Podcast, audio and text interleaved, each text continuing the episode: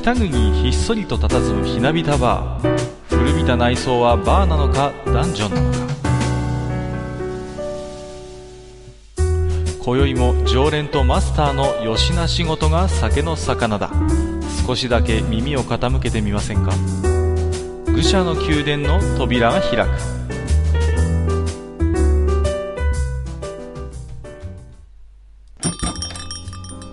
ややマスター今日も来ましたよ。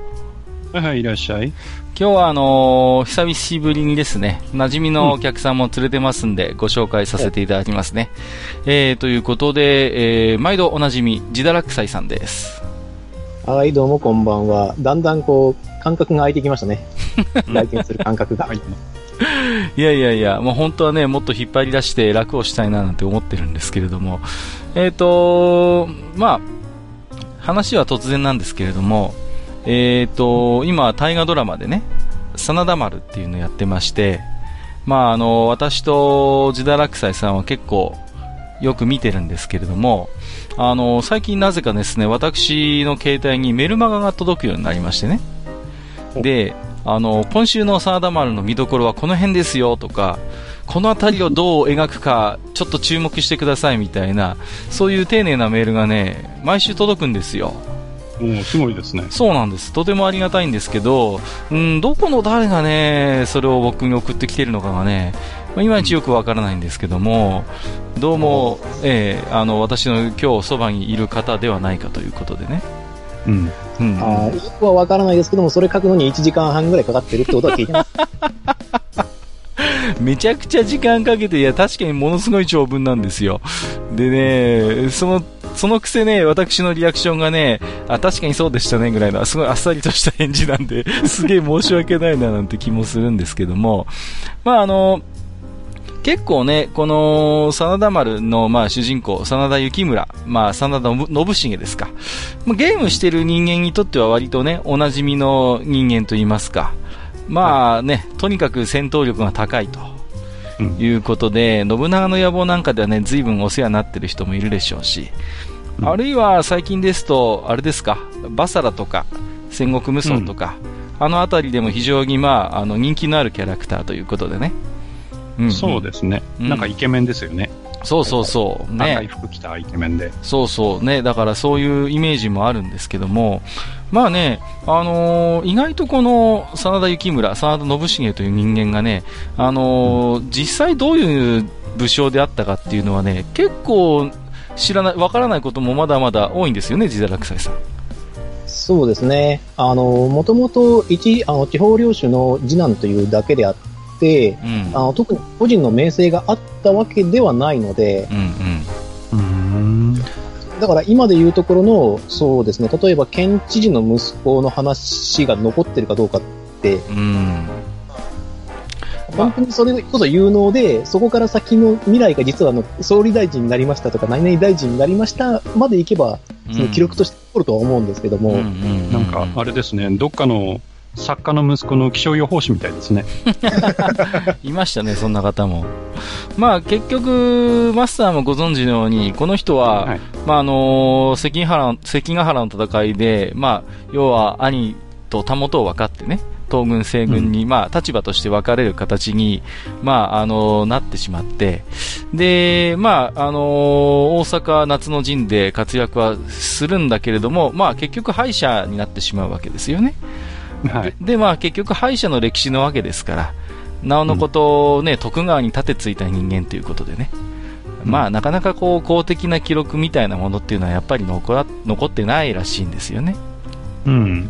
ただ、なんていうんですかね、真田丸の面白いところは、割と最近のそういう研究の成果みたいなものも実はちゃんと取り入れてまして、あ、のー少ない資料の中から実はあのー大阪城にいて豊臣秀吉の馬回り衆だったなんていうことはつい最近明らかになったようでそういう、まあ、歴史的な、あのーなんていうんですかね、あの発見というか新しい、あの事実みたいなものも実はちゃんと反映させているところはねなかなか面白いなと思うんですよ。なるほど。うんうんうん。まあ一方でね、本当に歯抜けだらけの、あのー資料しかやっぱないわけですから、その辺はうまいことね、三谷さんが、あの、お得意の、やはり、あの、少しこう、ユーモアも交えたようなね、あの、うんエピソードを挟んだりなんかしてね、まあ、うはいまいこと仕立ててるな、なんていう印象もあるんですけれども。うん。まああのそんなね、えー、と今日は戦国時代の話ということで、まああの本編の方でもですね、えー今日は自堕落斎さんプロデュース、えー MMORPG を語るシリーズ第3弾、まあ、最終回ということになりますけれども、えそうですね、えー国産のオンライン RPG ということで、信長の野望オンラインの話をね、本編でもしていきたいと思いますので、えーはい。楽しみにしていただければと思います。はいそれではお二方本日もよろしくお願いいたします。はい。よろしくお願いします。す。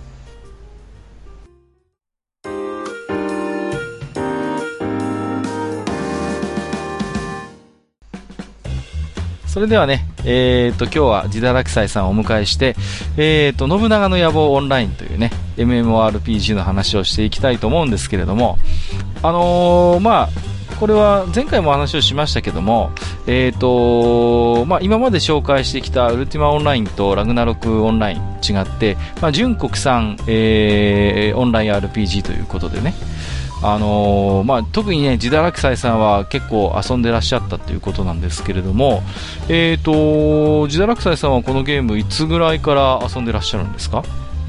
えーっと、そうですね、10 19の時からですかね。19の時って、年齢で言われてもどれぐらい前か イメージがいまいちつかみにくいんですけども、えーっと、10年以上前です。あ。なるほど、わかりました、はい。そこまで聞けば、割とですから、そういう意味で言えば、まああのーちょうどファイナルファンタジー11ぐらいですか、あのー時期的には、はい。オンライン RPG 的には。一応、純国産のそのうんビッグタイトル的な MMORPG で初めてなのはファイナルファンタジーなんですけども、はいはいそれの、えーっと半年後かなに、うんえーっとリリースされたのが、信長の野望オンラインになります。ああ、なるほど。であればもうかなり、あのー国産のオンライン RPG として初期の方に位置づけられるということはい。もちろん初期の方ですね。で、まあ、もちろん、自堕落斎さんは、これがまあ、リリースされたら、もう、割とすぐに、こう、遊び始めたというか。あ、あの、というよりも、あの、クローズドベータテストからやってるので、ああ、じゃあもう本当の、あれですか、リリース前から、じゃあ、正式リリース前から遊んでらっしゃったってことなんですね。はい、うんうんやってましうん、なるほどね。うん、で、なかなかね、この、信長の野望オンラインについてはね、うん、イメージしにくいところもあると思うんですよ、実際に遊んでいらっしゃらない、あの、方からするとね。まず、あの、第一に、あの、設定自体がね、まあ、完全なオリジナルではないわけじゃないですか。はい。言ってみれば。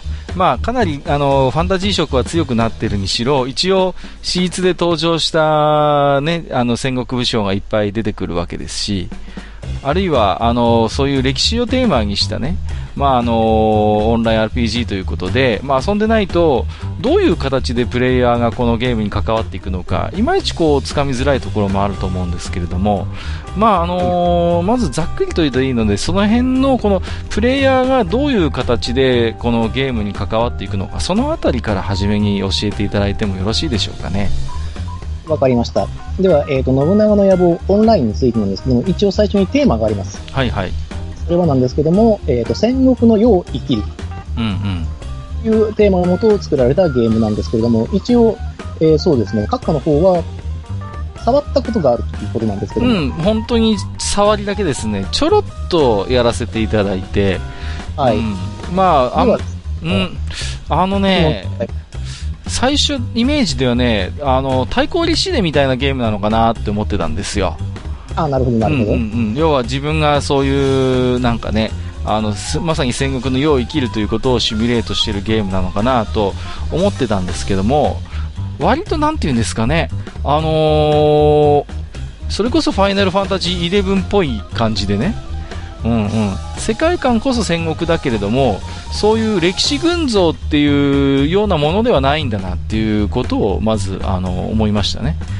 どうしてもなんていうんですかね、ほら、今まであの、信長の野望っていうゲームが、まあ、あったわけじゃないですか、タイトルとして。ありましたね。うん。で、ね、戦国大名になり変わって、それこそ国取りをしていくっていうね、そういう国取りゲームだったわけですよね。全国統一を目指すような。はい。うん。で、そういうものなのかな？で、もしそれだとするならば、例えば、やる前の、遊ぶ前のイメージとしては、各国にそれぞれプレイヤーの分身である大名がいて、そういうところで、こう、国取りをするゲームなのかなっていうふうに最初思ったんですよ、タイトルから。うん、だけども、うん、実際はそうではなくて、まあ、世界観とか登場人物こそ、その戦国時代のものを、まあ、あのー、使っているんだけれども、実際はそうではなくて、こう、なんていうんですか、やっぱり、オンライン RPG の、やっぱり、あの、スタンダードな醍醐味というか、自分の分身であるキャラクターを作って、そのキャラクターを育てていったり、強い武具を集めたりっていうような、そういうやっぱり魅力のあのゲームなんだなっていうことで、だいぶあれですね、私個人としては遊ぶ前と遊んだ後でだいぶイメージが変わったゲームだったなというのはよく覚えてますね。はい。そうですね、うん、実際には RPG です。うんうん、えっ、ー、と、純和製の RPG。うんうんうん。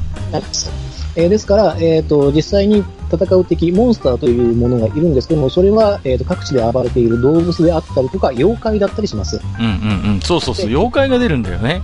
うん、はい。日本全国の妖怪に多少詳しくなります。はい。あの、各地に出てくるので。へー。各都市に出てくるですね。あの、ネタとしては、その、例えば、そうですね、今の長野県に伝わる妖怪のにいるんですけれども、うん、えっ、ー、と、表現が悪いということで、名前が変えられた妖怪とかいるんですよ。へえ、まあ、どうしてもね、そういう伝承的なものっていうのは、なかなか今の、この表現の中ではね、どうかなっていうのも。差別用語に当たるっていうふうに書いてあるね。まあまあまああるでしょうね。名前言わない方がいいですかね。いや、うん、そうですね、一応。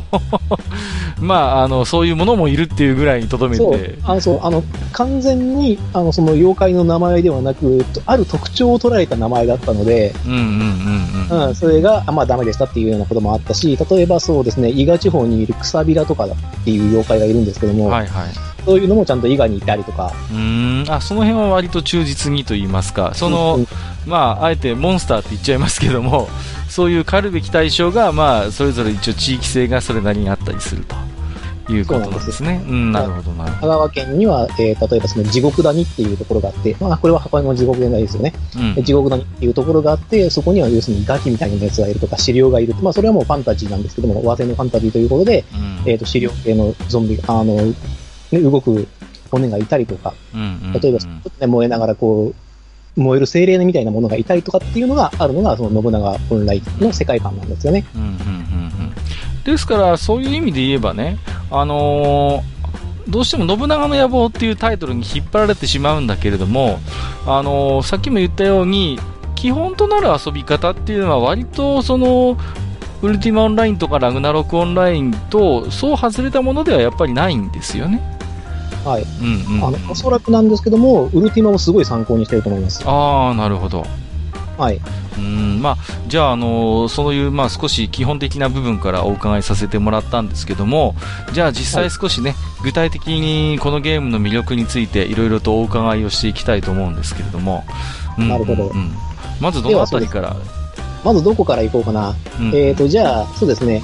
えっ、ー、と、閣下に聞きたいです。はい、はい、えっ、ー、と、基本的な職業7職ありますけども、すべて答えられますか？いや、もう全然ダメですよ、本当に。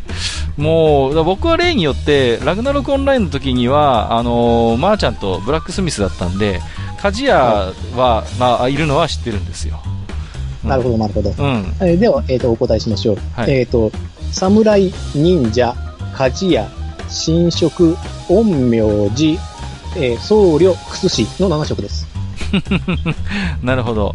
なんとなくこう、今聞けば、あのー、なんていうんですかね、あの、ファンタジー RPG の世界観にうまいこと当てはめられそうな、あのー、クラスも結構あるなと今聞いてて思ったんですけれどもね。うん、はいはい、うん。まあ、その中から自分のクラスを、クラス、職業か、えー、を、で、えっ、ー、と、初期ステータスのボーナスを振って、うんうん、名前を決めて、えっ、ー、と、顔グラを決めて、うん、えっ、ー、と、ボイスを決めて、うん、体型を決めて、ゲームスタートですね。うん、なるほど。だから、はい、あくまで戦国大名としてプレイをするのではなくて、その戦国の世にいる、まあ、生まれ、生まれた、その、まあ、あの、キャラクターというところで遊ぶっていうことですもんね。はい、そうです。うん、なるほど。で、えっ、ー、と、ここで、あの、皆さんに一応クイズを出しておきましょう。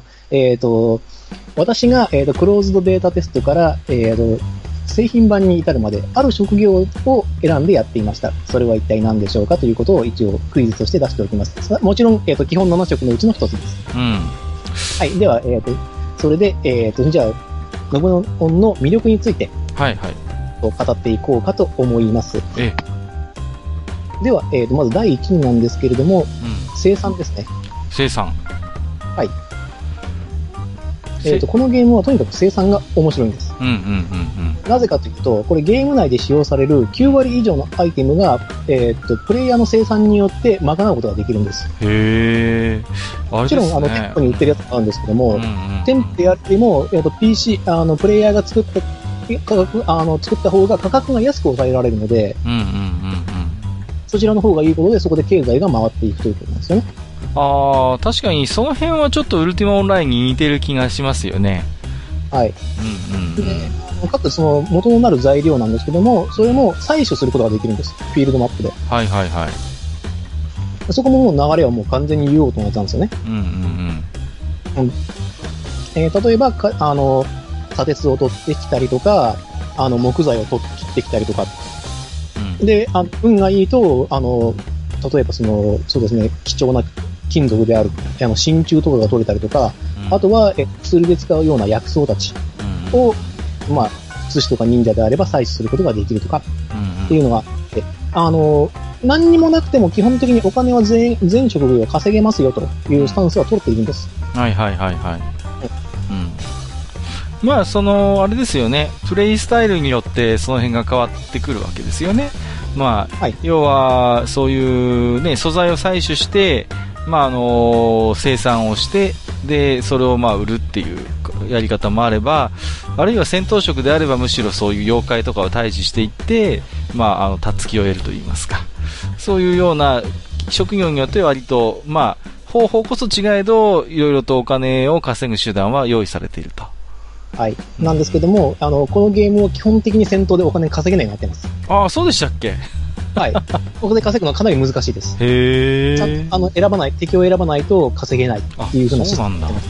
ははいそれに関してもこの生産でちょっと触れていこうかなと思っていますので、はいはい。まあまあ、くださいということで。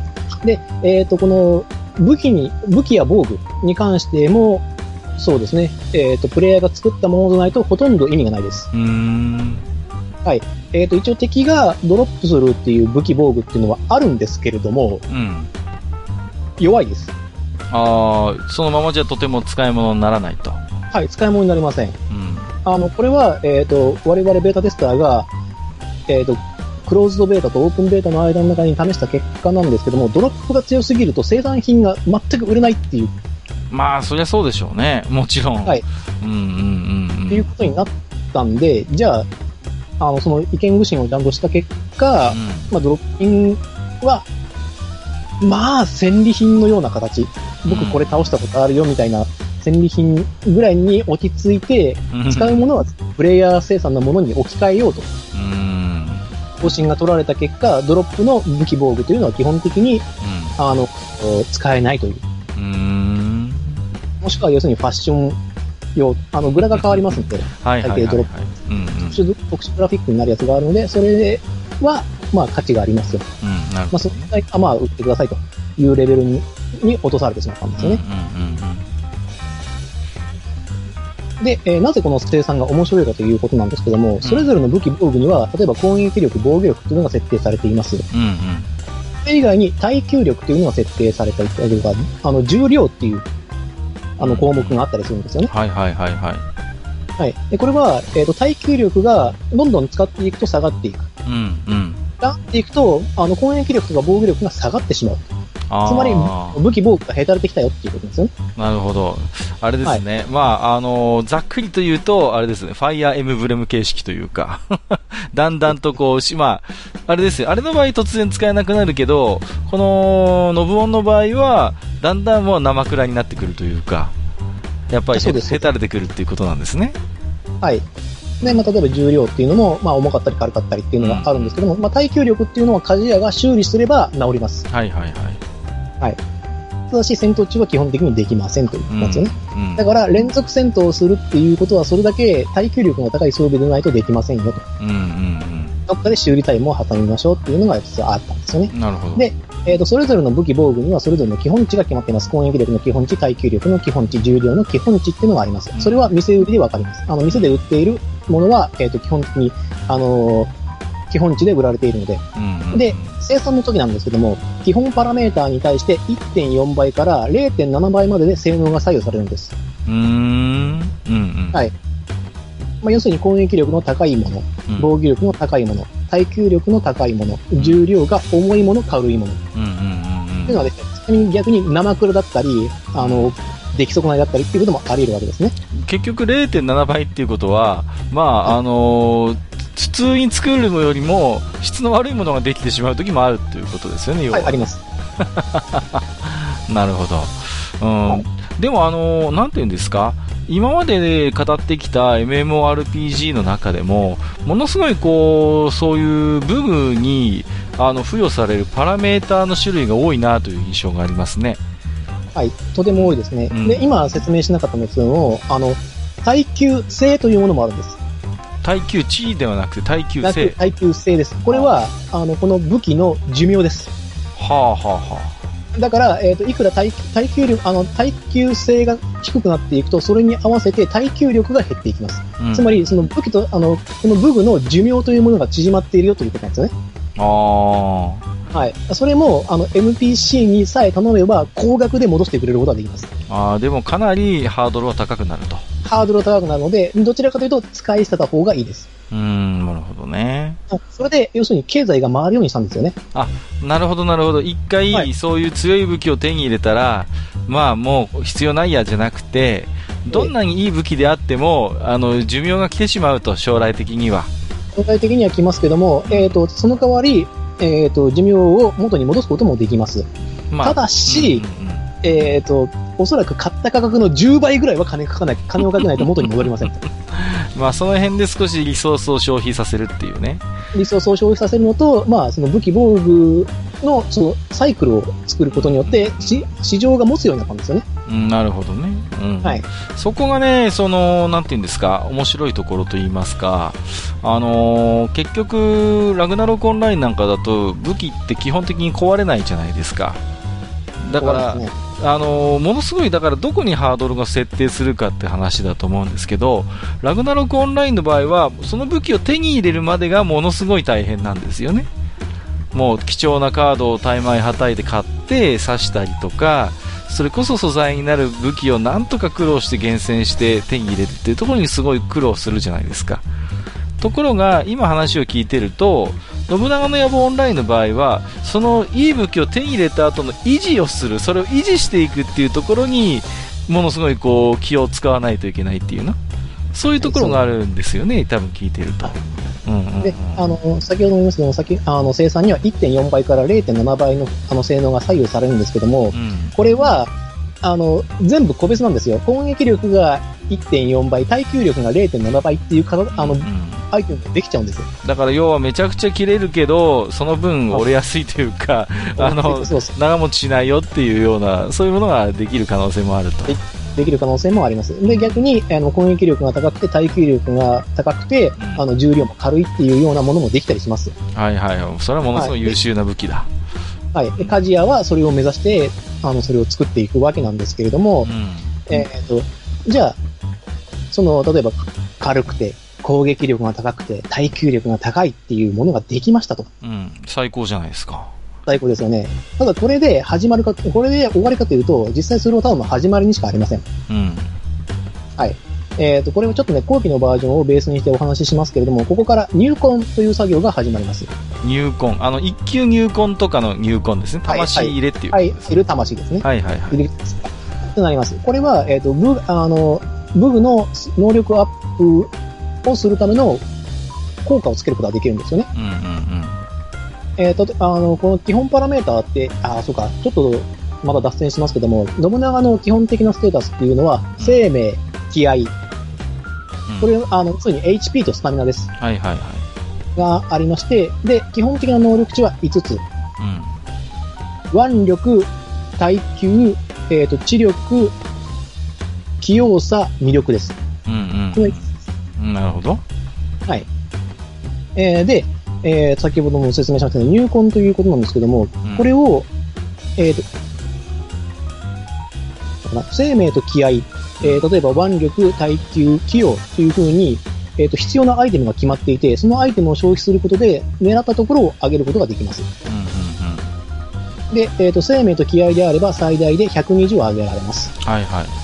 はい。で、能力値、基本的な能力値、腕力、耐久、えっ、と、知力、器用とかであれば、最大プラス6まで上がります。1回ですけどね。うん。で、えっ、と、それぞれ能力アップに対応したアイテムがあるっていうのは、あの、先ほども話しますけれども、それは、えっ、と、ダンジョンでのドロップ限定になってます。うんうんなので、えっ、と、この、あーこの付与アイテムというのを取って売ることで初めてお金を稼ぐことができます。戦闘で。うん。なるほどね。うん。はい。単純に戦闘で敵を倒しました。まあもちろんお金落ちます。お金をもらえるんですけども、それで稼ぐことは難しいわけです。うんうん。そういうこと暗ですよね。としても置かなきゃならないんですよね。うんうんうんで、えっ、と、この入魂なんですけども、ネックになるのは、入魂できる回数がランダムであること。うん。はいはいはいはい。はいで、この、えっ、と、また新しいステータスが出てくるんですけども、この装備っていうのには、単連値というものが存在します。なんか本当に武器一つとってもものすごい複雑ですね。こう考えてみると。うんはいうんうん単連値。で単連値があります。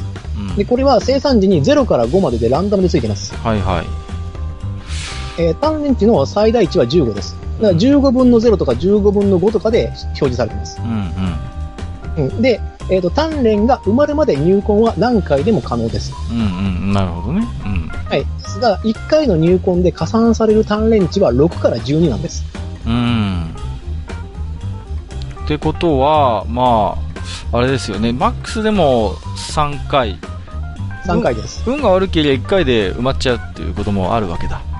はい。初期生産時の単連値が5だった場合は、うん11以上出し、あ、えっ、と、10以上出しちゃえば一発で埋まっちゃいますね。うん、なるほどね。うん、うん。はい。うん。まあ、入魂は、まあ、基本的にはそうすると、できればできるだけ強くなるっていう、そういうものなんですか？はい、そうです。できればできるだけ強くなります。うんうんうん。でそれで基本的には3回っていうのが最上級品になります。はいはいはいはい。なるほどね。うん。はい。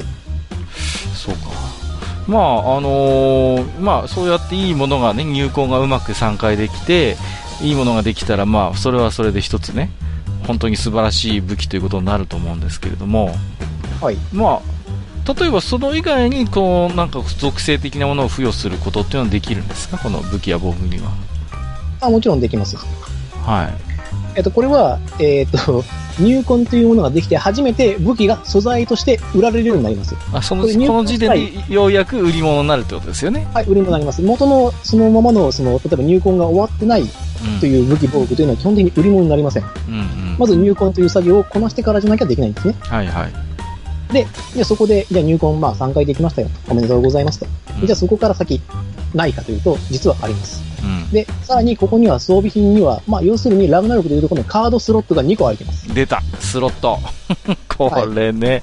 ああ、この辺はやっぱりでも、あれですかね。あのー例えばファイナルファンタジーでいうとこのマテリアとか、あるいは本当にラグナロクオンラインのカードスロットをやっぱ参考にしてるんですかね。だと思います。うんうんうん。ここに、えっ、と、付与石というものをくっつけることができます。付与石。はい。はい、付与石は、だから、フロットが2個空いてるので、付与石は2個つけることが可能です。うんうんうん。では、付与石についても説明をいたします。はい。えっ、と、武器や防御を、防具を強化する石うん。なんですけども、これ基本的に入魂と変わりません。付与石というものがあって、それに、まああの、強化用のアイテムを入れていくことによって、あの、プラス値がついていくとうん。いうものです。ただし、えっ、と、入魂にはマイナスがくっつくことがあるんですけども、うん。えっ、と、付与石を作る場合はマイナスがつくことってなかなかないです。あ、ある、一応あることあるのか。うん。確率が低くなってます。うん。で、これもまだ単連が15まであって、うん生命気合の場合は1回120、能力は6までで最大3回っていうのは変わりません。うんうん。なので、えー例えばですけども、えっ、と、腕力であれば最高値は普通にやれば18。で、えっ、と、生命気合は、えっ、と、付与の上限値が255なんで、そうすると、あの、3回入れるともったいないことになっちゃうんで、うん。うんうんうん。えっ、と、240の120。っいうのが大体スタンダードになるんですよね。うん、なるほど。それはあれですか、直接その武器を手にしたプレイヤーのパラメーターが、あのーなんていうんですか、高まるっていうことでいいんですか、それは。はい、そうです。装備した、あの、キャラクターの生命、気合が能力能力値が増えます。あ、なるほど。ガツンと、うんうんあの、最大、本当に最大 HP と最大スタミナがガツンと増えます。なるほどね。うんうんうん。そうか。マスターついてきてます寝てるかな？あ、寝てますね、マスター。うん。あのーすごい今具体的に説明していただいてるんですけれども、はいはいまああのーなかなかね、やっぱ複雑ですよね、その、で、あのーなんていうんですかね、だから、ラグナロクオンラインのああやって武器をいいいスロットさしていい武器作って売るっていうものが、ものすごいなんていうんですか、さらにその辺がこう深掘りできるようになってる、そういう解釈でいいんでしょうかね。はい、そうです。うんうんうん。これをするのっていうのは、鍛冶屋だけなんですか、職業としては。他の職業でもできるんですか？やれます。あの、不要石を作れるのは新職のみなんですけども、不要石を入れるのは他の職業でもできます。ああ、ですよね。だってここまでシステム用意してて、あの、なんかこれが勝ちやだけができるっていうことになると、ものすごいなんかもう、なんか職業で随分ゲームの質が変わってくるなっていう気がしてね。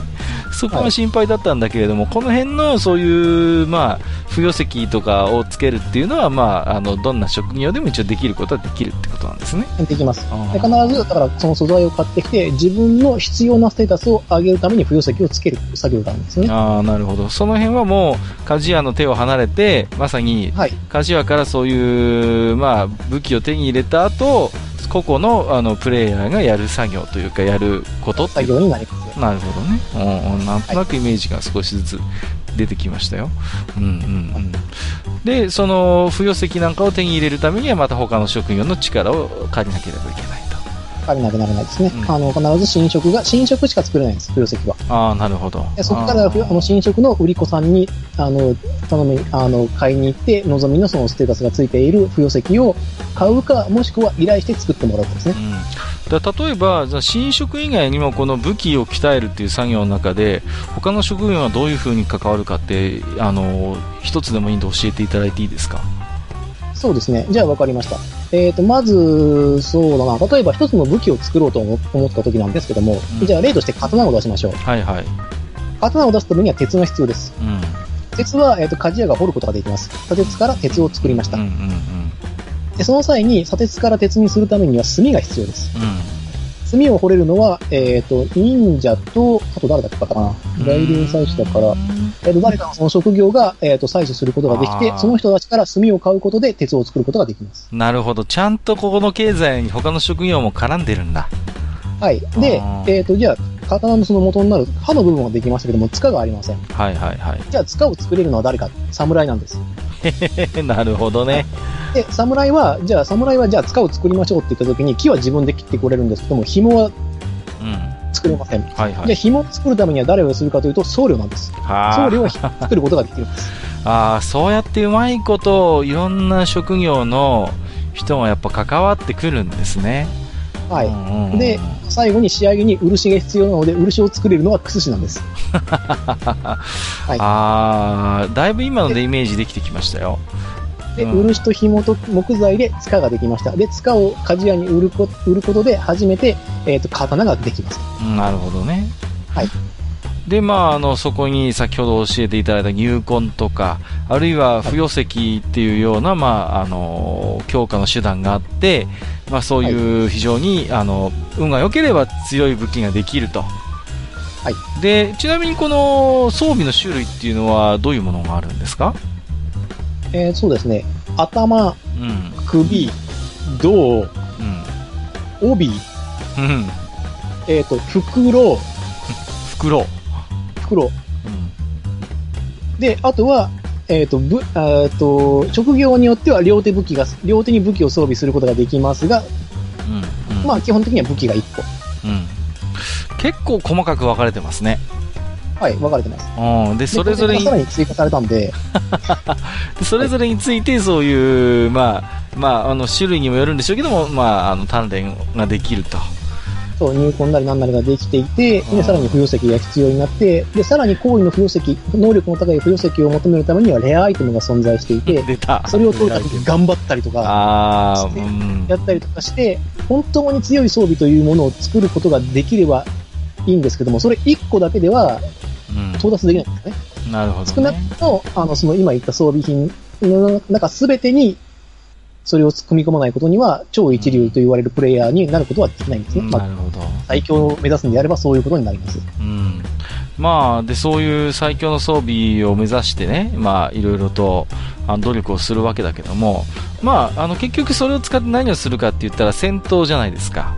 はい。で、あのーじゃあ戦闘のね、システムあたり、そのあたりについてね、少しお話をしてもらいたいなと思うんですけれども、はいこの。あたり、あの、信長の野望オンラインではどういう戦闘システムなのか教えていただいてもよろしいですか？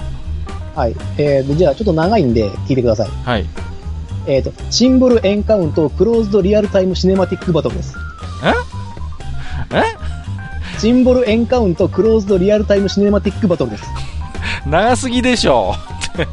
まあ、なんとなく意味はわかりますよ。まず、シンボルエンカウントってことはシンボルエンカウント制ってことですよね。まあ、はいまあ、ありてにはロマサガだ。で、はい。で、あの、クローズドっていうのは、その、なんだ、その、せ戦闘が始まると基本的にはそのな中で完結するというか、そういうことになはい、るね戦闘画面に入るっていう、うん今までの 2DRPG のような形ですね。うそうですね。で、戦闘画面にこう遷移するってことですね。はい。で、リアルタイムっていうのは、まあ、いわゆるあれだ。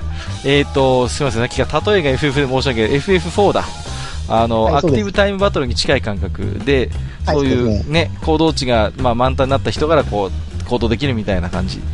で、でだ、シネマティックは何なんだ？シネマティックは。マシネマティックは、あの、一応 3D のゲームなので、はいはい。あの、要するにモーションが入るんですよね。かっこいいモーションがああ、入るんですなるほど、なるほど。行動に対して。うんうんうんうん例えば、あの、三連撃っていう技であれば、実際にキャラクターが敵に向かって3回勝つのが来るんですよ。ブーン、ブーン、ブーンって。はいはいはいはい。ていう、そういうのを一応シネマティックっていう。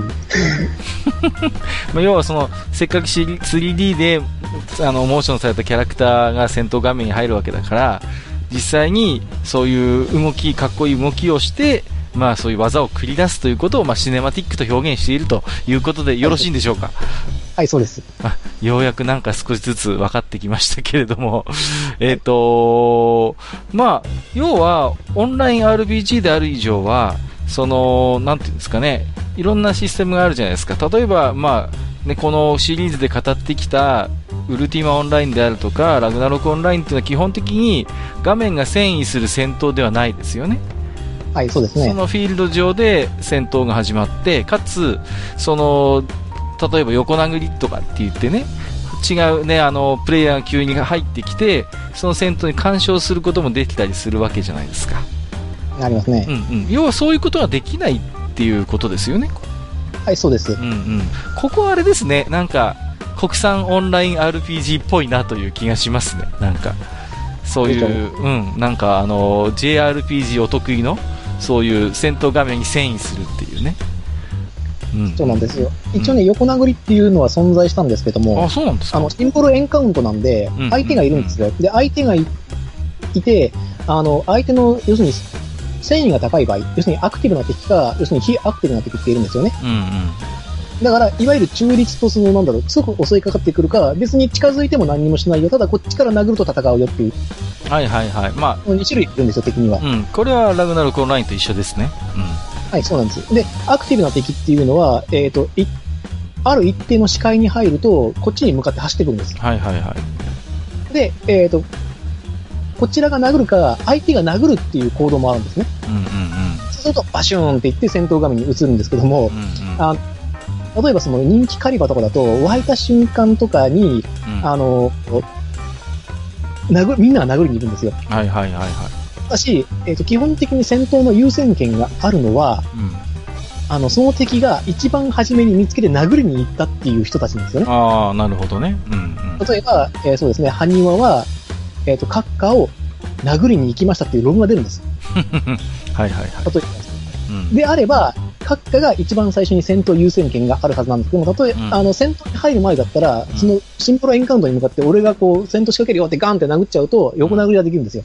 ああ、なるほど。はいアニマさんが、僕をめがけて殴りに来てるのに、横からジダラクサイさんが来て、ハニワさんを殴ったと。そうするはいと、そうターゲットが変わるわけだ。ハニワさんもこの野郎って。はい戦闘が優先して始まっちゃうんで、ああ、そういう意味での横殴りはあるってことか。あそれちょっとね、ちょっと見にくい争いとかあったんですよ、初期の頃。ああ、なるほどね。まあ、取り合いになってしまうわけだ、そこで。はい。はいはいはいはいはい。うんで、えっ、と、基本的にこの戦闘っていうのは、あのーあれですか、複数人対複数対象みたいな感じになるんです1対1ってことはないですよね。1対1はイベント戦とかじゃない限りはないですね。ああ、なるほど。はい。あの、例えばなんですけども、あの、はいはい靴師とかがポツンといても戦闘力ってほとんどないので、うん、ですよね。はいうん。うんうん。ですので最大で、まあ、基本的には7対7のバトルになります。ああ、基本はじゃあパーティーバトルということになるわけパーティーです。絶対パーティーになります。うんうん。そのパーティーっていうのは、あの何、はいあらかじめ組んでいくのそれともその場にいる人たちで組むことになるんですか？あ、あの、もちろん組んでいきますあ。なぜならば、うんあの、役職によって、その役割が決まっているので、はいはいはいはい。ああ、その辺はあれですね。うん、ラグナロクオンラインにちょ、ちょっと似てますね。あらかじめその役割が、期待されてる役割があって、職業上。うん。はいで、やっぱり期待、求められる行動があると、戦闘の中でと。そうです。そういうことだから、ですよねラグナロクのあの、例えばその、フロンテラ南広場みたいなところがあって、うんうんうんここに行きたいです、何々職募集っていう募集がかかるんですう。ううあまあなんかすごいそれ分かりやすい。それすごい分かりやすい。ああ、なるほどね。そういうことなんですね。はい、はい、はいはいはいうん。で、まあ実際のその戦闘なんですけども、例えばね、あのーなんだろう、ウィザードリーみたいに前衛とか後衛とか、そういう何かこうシステム的な特徴っていうのは何かあるんですか？ああります。えっ、と、7対7のバトルになるんですけれども、うんえー前衛後衛の概念がありません。ほう。はい。うんうん。えー、ということはですよ、さっきクス氏にはほとんど戦闘能力がないっておっしゃいましたけど、はい。公園にいたら安全とかそういうことは全然ないんですか？ないです。殴られます。殴られるんですか？殴られます。まずいじゃないですか、それは。まずいですね。で、その時のために、えっ、と、盾役っていう人たちがいるんですけども、うん。えっ、と、標的固定のスキルを使ったりとか、えっ、と、カバーリングっていう。スキルを使って、えっ、と、要するに味方を守るんですよね。はいはいはいはい。なるほど。はいまあ、要は先ほどの期待されてる役割があるわけですよね、やっぱり。はいうんうんうんうん。だから当然壁役を期待される職業もメンバーにいるであろうと。あうんあの、いないと話にならないので、うんうんやっぱ盾役が必要で、回復役が必要。サポート役が必要。残りアタッカーかなっていう。ああ、なるほどね。ああ、なるほど、なるほど。うん。その、何ですか、戦闘っていうのは、こういわゆる戦国時代の合戦ではなくて、さっき言った日本全国にいる妖怪であるとか、そういうものを、まあ、相手に戦っているっていうことなんですよね。はい、そうです。それがまあ基本的なレベル上げになりますね。うん、なるほどね。ちょっと脱線するかもしれませんけど、なんかそういう、まあ、戦国時代が一つ舞台ということで、合戦みたいなことは起こるんですか？例えば、桶狭間の戦いみたいな感じで、あ、こう、怒ります。あ、そういうのはやっぱイベントとしてあるんですね。イベントとしてあるんですけど、うんあ、そうですね。だから一番最初に説明すればよかったんですけども、うんあの、この信長オンラインにキャラクターを作った時に、一番最初に、どこの家に帰るかが設定され、あの、決めなきゃならないんです。あ、やっぱりあるんだ、その辺は、ちゃんと。うん、うん。あありますうんうんうんうん。じゃあ、例えば武田家なら武田家に使えるとか、はいそういうような、一応最初に種族を決めないといけないと。はい、所属を決めなきゃなりません。うんで、一応、あの、無相続っていうことも途中でできます。一番最初絶対どこかに所属しなきゃならないんで、うんうん、なるほどね。出本という形で、んえっ、と、まあ、浪人になることも一応できます。うーん、なるほどね。そうなのか。うーん、まあ、じゃあ、このね、今なんとなく戦闘において役割分担って話をしたんですけども、まあ、あの、そういう中でもね、まあ、やっぱりこう戦闘が上手い人とそうでない人って当然出てくるわけじゃないですか。はい。うんうんうん。このゲームにおいてそういう上手いプレイヤー、強いプレイヤーっていうのはどういう人たちがそう言われるんでしょうね。はい。えっ、と、コミュニケーション能力が高い人たちです。ああ、まあそれはでもあれじゃないですか。あのーあらゆるオンライン RPG に言えると言ったら言い過ぎかもしれませんけれども、例えば、すもう少し具体的に信長の野望オンラインでそう求められるコミュニティ、コミュニケーション能力っていうのはどういうものなのか、その辺ちょっと聞いてもいいですかね。あ、わかりました。じゃあ先ほど生産で説明したんですけども、例えば最強の装備で固めました。全身を。うん。いうことになるじゃないですか。で、でもし、ラグナルクオンラインとか UO であれば、一人で狩りに行けるんですよ。うんうん、できますね。いきますよね。うん。だって最強装備したんですから。うんうん。自身で効率を出すことができるんですけども、信長の野望オンラインの場合は、あの、お互いの役割をうん合わせないと、勝てないんですよ。あー、基本的にあれですか、あんまりソロ狩りができないゲームなのかな、もしかして。ソロ狩りは難しいです。あの、限られた職業だけできるって感じです。あー、なるほどね。うん、うん。はいそうだから最低限でもペア狩りになります。あー、そうか。はい。あの、だから、えっ、と、盾剣攻撃ができる職業、例えば鍛冶屋とか侍とかと、僧侶とか薬師、回復薬がいますとうん。うんうんうん。なるほどね。はい。そうすると、あれですね、あのーマスターみたいなプレイスタイルだと、ちょっと敷居が高いかもしれないですね。基本、高いですね。うん。あのーマスターとか割と基本ソロベースで多分オンライン RPG 楽しむスタイルだと思うんで、そうそうそう。うんうん。だから、なんていうの？結構そ、だから、まさにそういう意味で言えば、コミュニケーション能力だと思うんですけども、うん、そこはちょっとあれですね。あの、そこを楽しめるかどうかで結構、このゲーム、うん、なんか明暗が分かれそうって今ちょっと思いましたね。そうですね。うんうんで、あの、なぜコミュニケーション能力が必要かということなんですけれども、うんあの、この戦闘、独特の戦闘システムがあるもんで、戦闘そのものの時間が結構長いんですね。あ、一回の戦闘が長い。長いですうん。うんうんで、あの、一回、一つの行動に対して、要するにシネマティックバトルですから、モーションが入ります。で、で、次の相手の行動にもモーションが入ります。で、味方の行動にもモーションが入ります。敵の行動にモーションが入る、味方の行動にモーションが入る、えっ、と、敵の行動にモーションが入る、味方の行動にモーションが入る、自分の場合が来ました、自分のモーションが出ました、で、次の行動を決定してくださいになるので、一回の行動順がかなり長いんですよ。結構見てる時間も長そうね、そうなると。結はい構多人数バトルになると。そうなんだ長いです。ああ、なるほどね。うーん、あれですね。一回、この MMORPG の前に、あのーアーケードゲームの、カードゲームのお話しした時あるじゃないですか。はいはいあのー戦国大戦とか、三国志大戦とか。あれもある意味、ほら、そういう技を繰り出すタイミングが本当命みたいな話を、デラクサイさんがおっしゃってた気がするんですけども、はいちょっと似てますか？そういう意味で言うと。あそうですね。だからカード1枚が、あの、プレイヤーだと考えるとそうなりますね。ああ、そうですよね。そうすると、じゃあ自分がどのタイミングでどの技を繰り出すかがもうほとんど全てというか、前に行くのか引くのか、うんそれとも帝の様子を見て、自分は次に何の行動をすればいいかっていうことを考えなきゃいけないんですよ。ああ、なんだろうね、この戦国系のゲームってそういう、そういう風に、そういうシステムになりがちなのはなんでなんだろ わからないですね。う。うん。なので、あの、コミュニケーション能力って要するに話を盛り上げるとかじゃなくて、うんうん次に何をするか要するにキャプテンシーなんですよね。はいはいはいはい。指揮能力って言ってもいいです。だから、次は何の行動をしましたか宣言してくださいうんうんうんとか、あ、こうなっていくんで、アタッカーの人たちは、この敵を狙ってくださいとか、かはいはいはいはい。結局、だから行動を選択しても、すぐ戦闘画面に反映されるわけじゃないわけだ。その、はい、そうです。ね、だから自分がどういう行動を取ったかっていうのをいち早く仲間に知らせるメリットが大きいこともある。大きい。うんうんうんうん。そうですよね。だから自分は今何々セットしましたっていうか何々今入力しましたみたいなことをもう頻繁にやり取りをして、で、それをある意味先読みして他のプレイヤーも行動を決めなきゃいけないと。そうなんです。で、例えばそのボス戦であれば、強いボスの行動がどこに飛んでいくかを見て、回復役は誰を回復するかとかを決めなんですよ。ああ、なるほどね。いやー、僕ね、苦手なんですよ、そういうの。ダメなんですよ。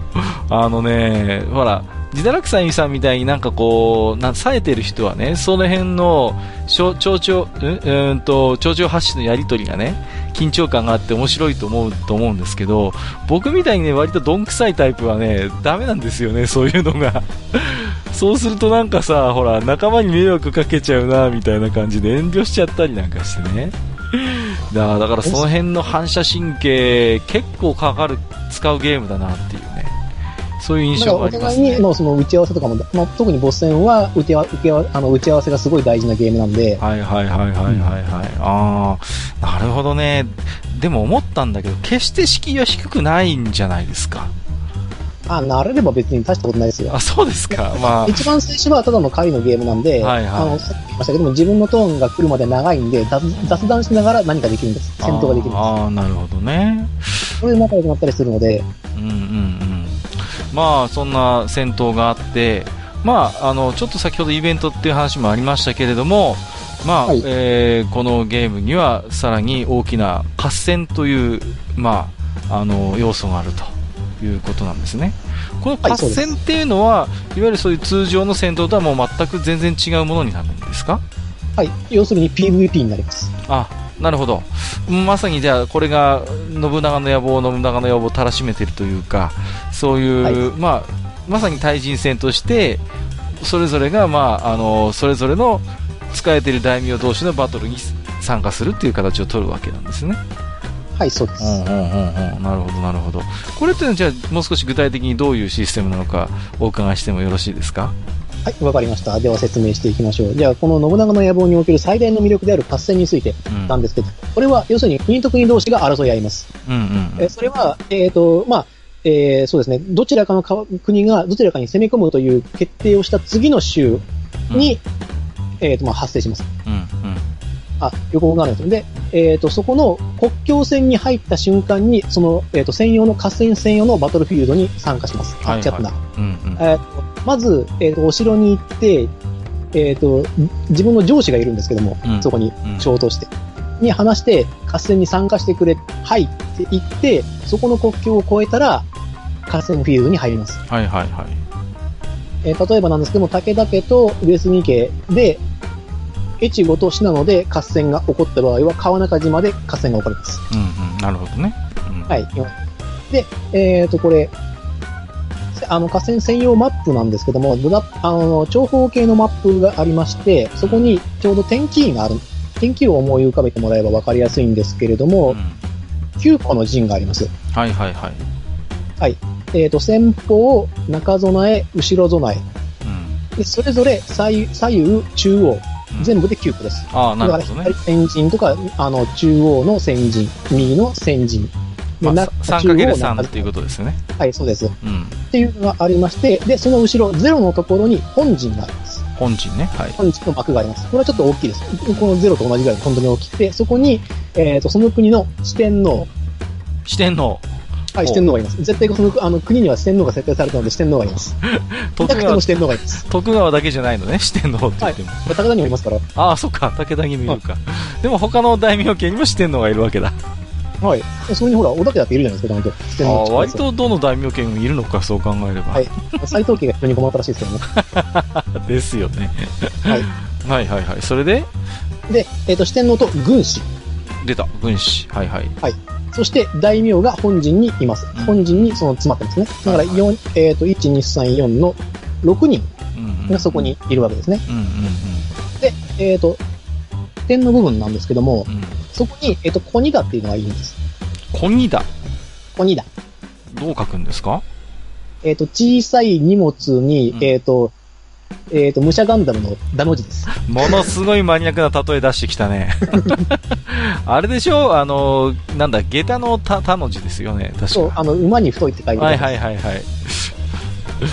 いい例えだ。すいません。で、そのコニダっていうのは何なんですか？コニダっていうのは、えっ、と、合戦に必要な食料うん。とか、水とか、手裏剣とか、鉄砲とかを、えっ、と、売ってくれるっていう NPC が配置されてます。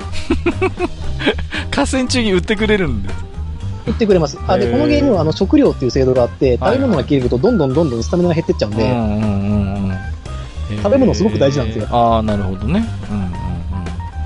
そうかそうか。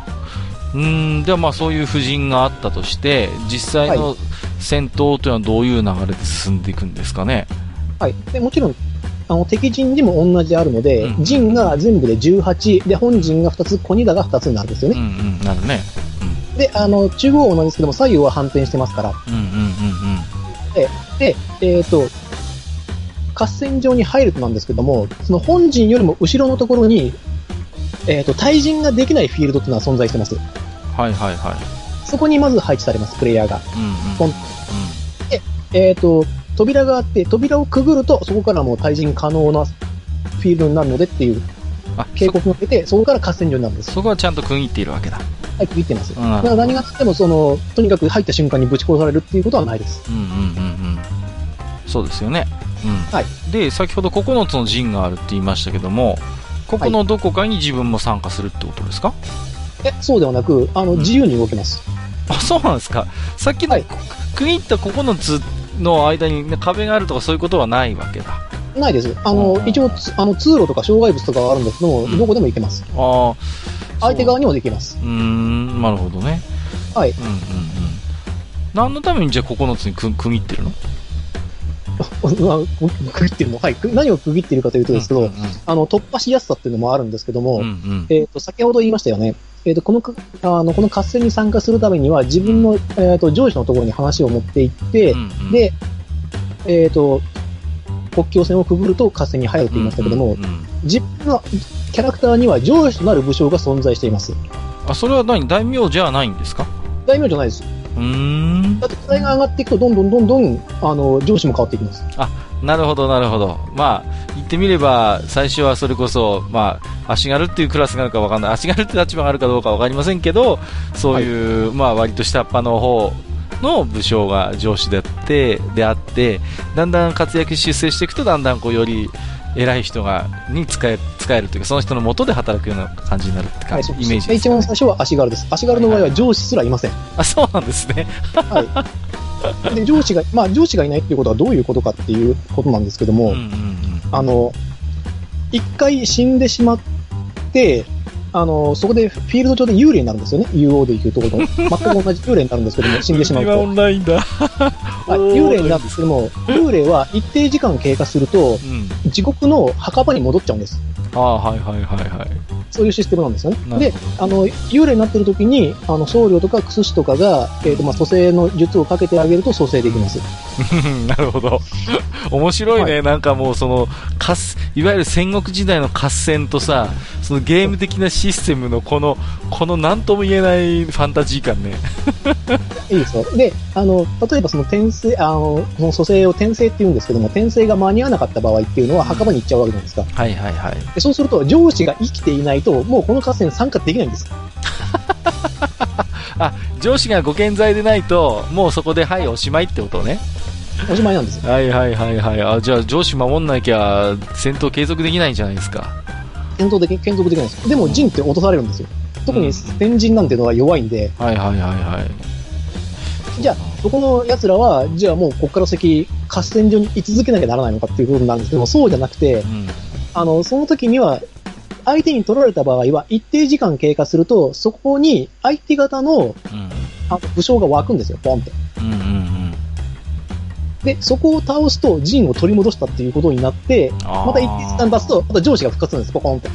うん。上司が復活するっていうのもすごいけど、まあ言ってみれば、あのー大きく見れば陣取りゲームみたいな感じなのかな？はい、陣取りゲームです。うんうんうん。そういうことですよね。要は、は個々の戦闘がその陣取りゲームの結果に影響していて、要はどんどんどんどんその、なんていうんですか、自分の自陣を増やしていくっていうのが一つこの目標になるわけだ、合戦の。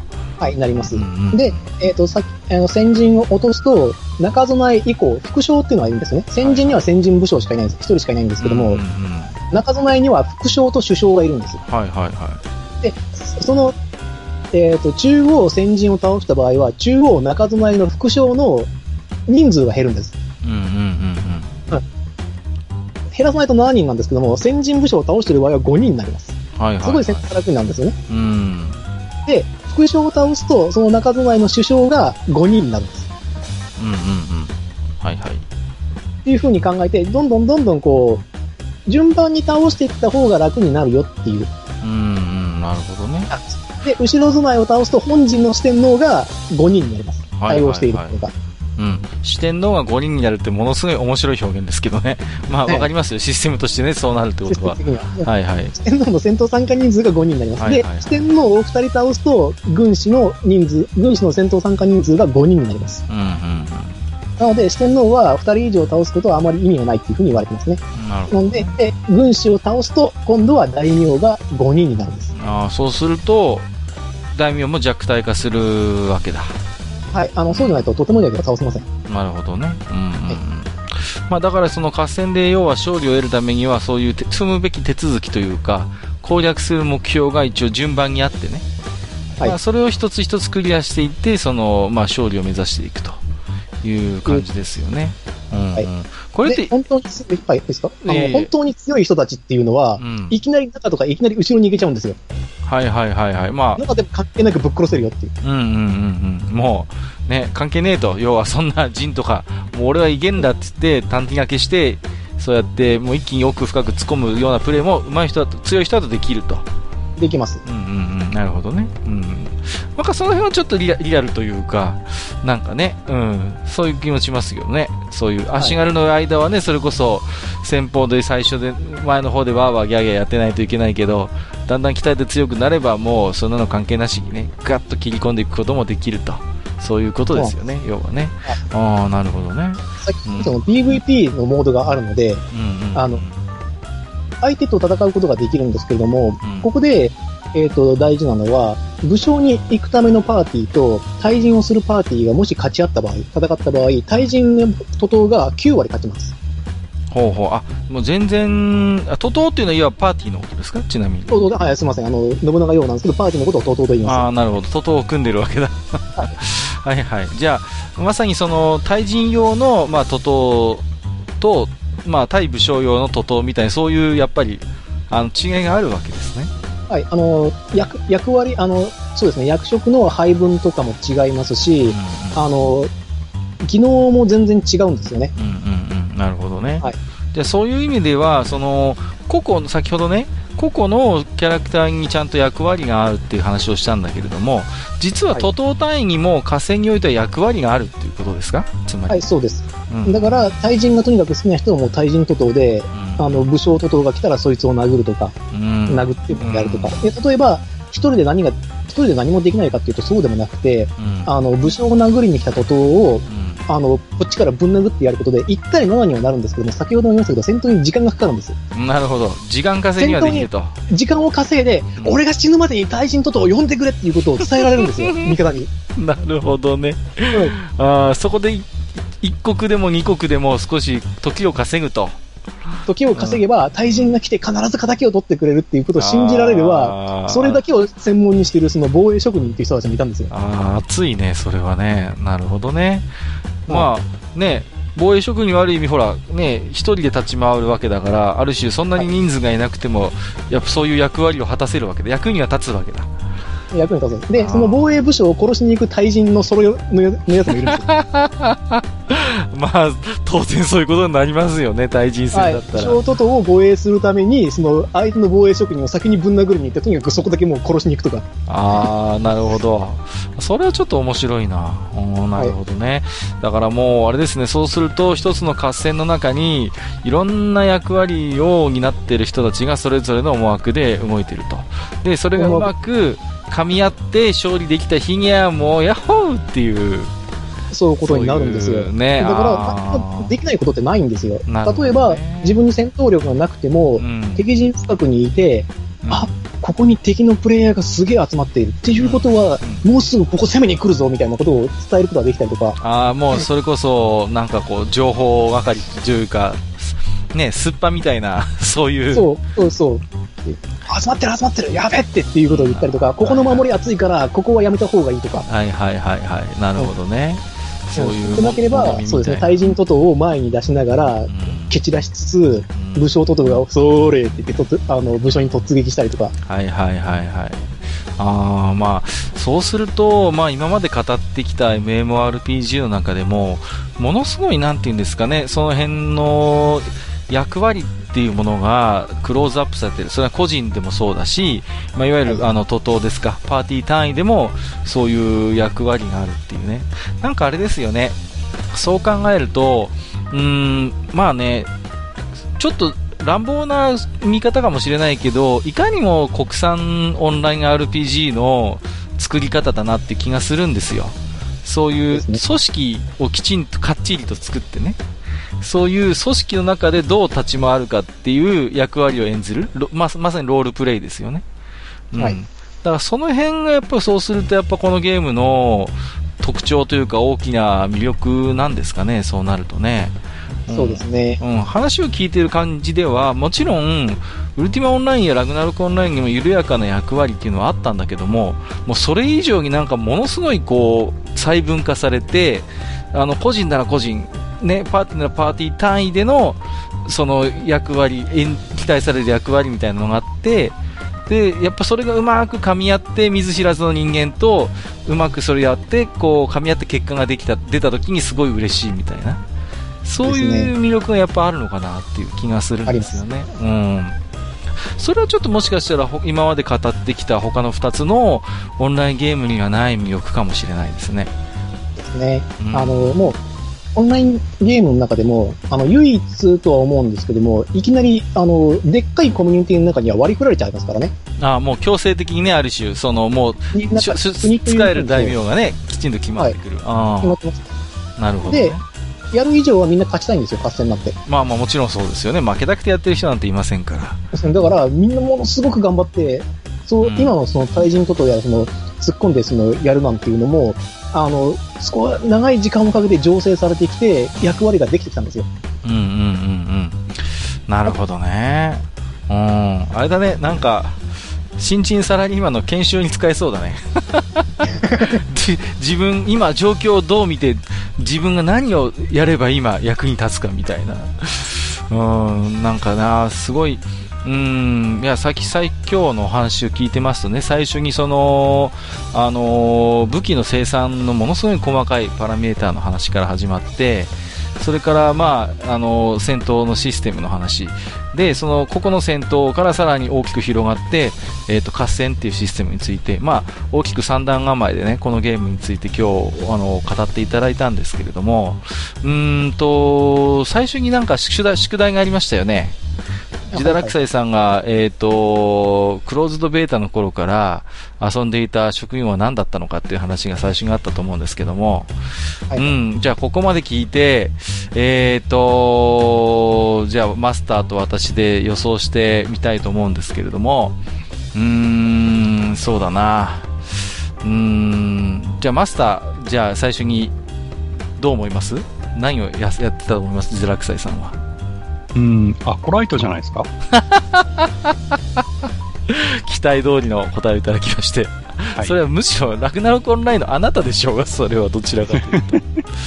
うーん、そうですね。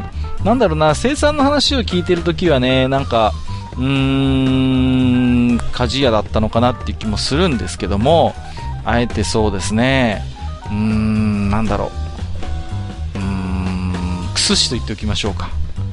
なるほど。わかりました。では、その答え合わせは、そうですね、番組の最後の方で。そうなんですか。はい。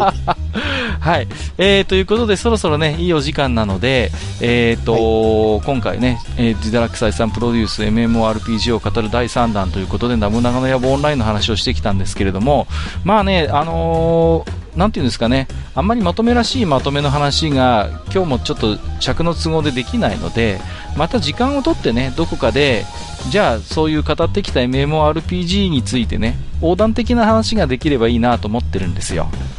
はいはい、うん、ですので、あのー、ジラクサさんもこれでやれやれ一つ終わったと思わずにですね。またいろいろと、あのー、ね、あのここまで MMORPG をいろいろ遊んできた立場としてねあの思うところもあると思いますのでまたその辺の話はね、えーと、改めて機会を取ってお伺いしたいと思いますのでその時はよろしくお願いいたしますはいわかりましたではこの信長オンラインをまとめる上で、えー、そうですね真田丸の、えーと、真田正幸最後の言葉からセリフを引用したいと思いますはいよろしいですか？えーと、軍を一つの集団として見るのではない。一人一人の人間に意志が宿っている。これが信長オンラインです。うまい。どうもありがとうございました。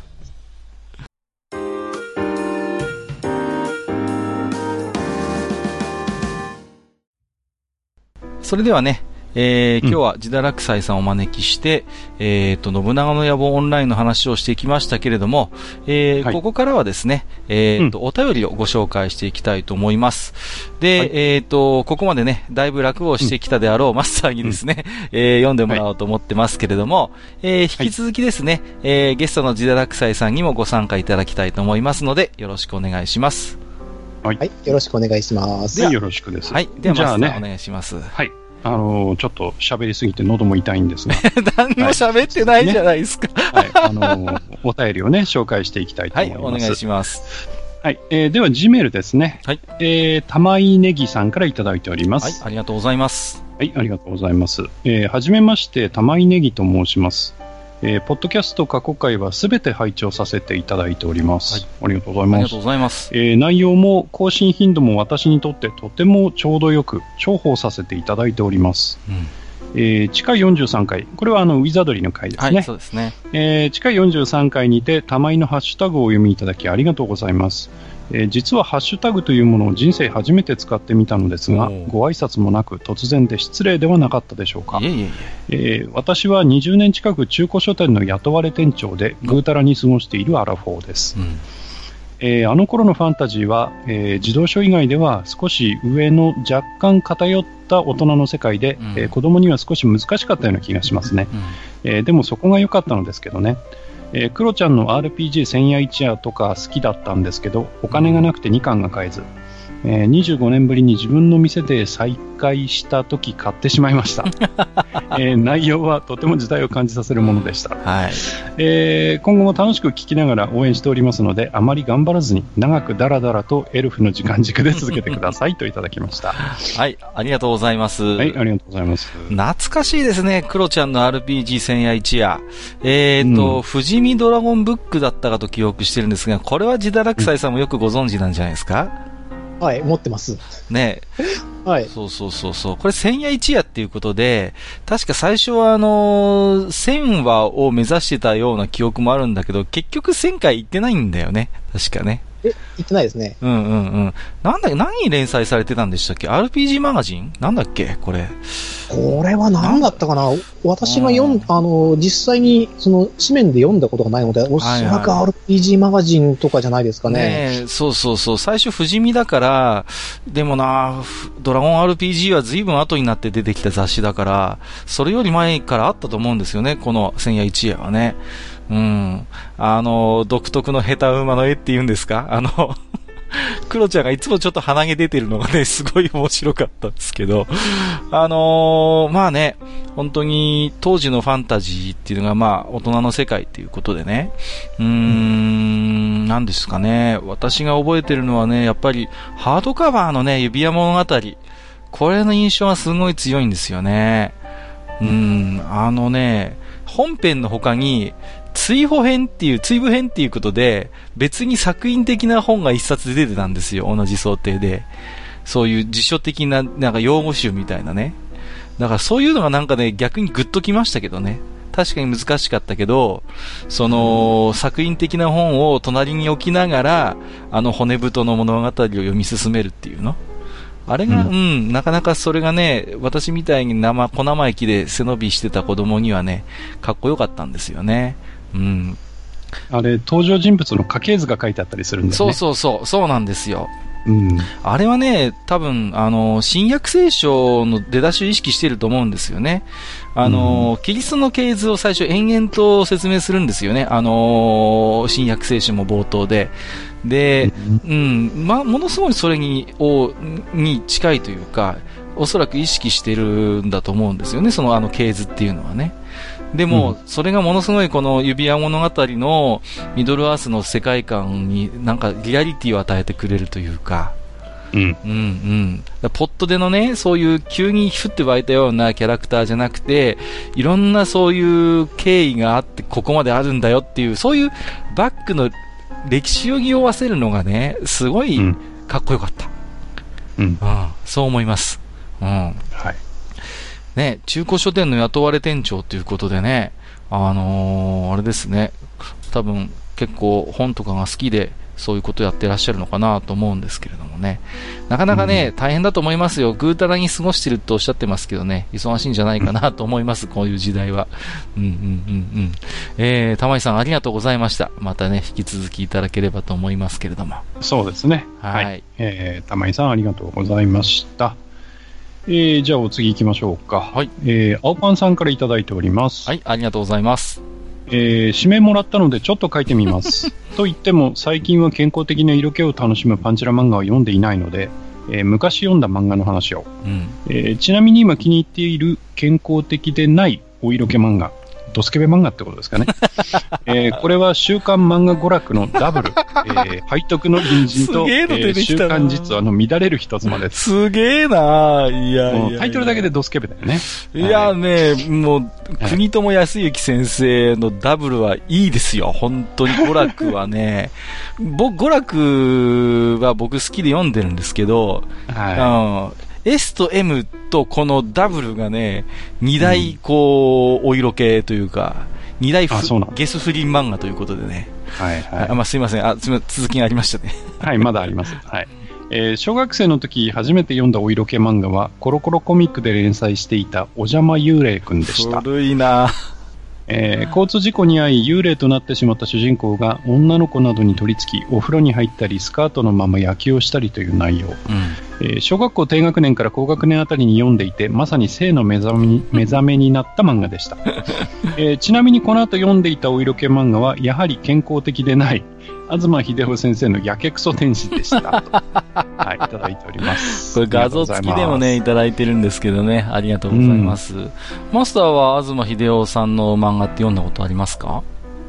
えー、っとね、いくつか読んでますね。はいはいはいはい。はい。いくつか読んでるんですけどね、タイトルまで覚えてないかな。まあ、あの、有名なエピソードとしては、うん、この方、躁うつ病を患って、こう、失踪した時期がね、ありましてね。うんうんうん、失踪日記とか、あの、書いてね、はいはい、あの、賞を取ったりしたこともありましたけど、あと確かね、うん、アル中になって入院したりもしてたんですよね。はい、で、やけくそ天使って結構ね、初期の頃の作品なんですけども、あのー、なんていうんですかね、まあ、非常にお色気パロディの、まあ、あのー、名作、代表作の一つだと思うんですけども、このやけくそ天使何が面白いかっていうとね、あのー、東秀夫先生当時ね、アグネスちゃんがすごい好きで、うん、もうね、完全に作者のひいきでね、アグネスちゃんこの漫画の中にね、何回か出してるんですよ。で、当時は、そういう、なんていうか、ロリータアイドル的なね、そういうイコンとして、うん、あの、アグネスちゃんを登場させてるんですよ。うん、ところが、まあ、あの、ご存知の通りね、あの、アグネスちゃんはその、ああいうことになりまして、うん、むしろこのね、ロリコン漫画とか、そういうロリター的なものに対する、あのーうん、もう、急先鋒、攻撃の急先鋒的なね、焼き払う側ですよね。そうそうそうそう、うん、それが何より面白いなっていうね。今、うん、今のアグネスちゃんがこのやけくそ天使見たらどう思うのかななんてことをね、ちょっと思うんですけどもね。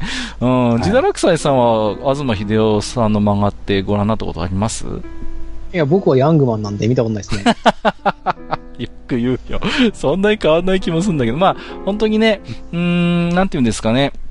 あのー、まあ、後でこれはまたね、うん、別に語りたいと思うんですけどいわゆるその美少女漫画、まあ、特にあの、エロ漫画の世界ではものすごいこの影響を与えたね、やっぱり先生なんで、うん、あのー、またね、機会を取ってね、話をしたいと思いますよ。もともとね、少年誌とかで一線級の雑誌で書いてた人が急に転校してね、そういう、うん、うん、ロリコン漫画、美少女漫画を書くようになったんで、結構なね、ニュースというか話題になってたんですよね。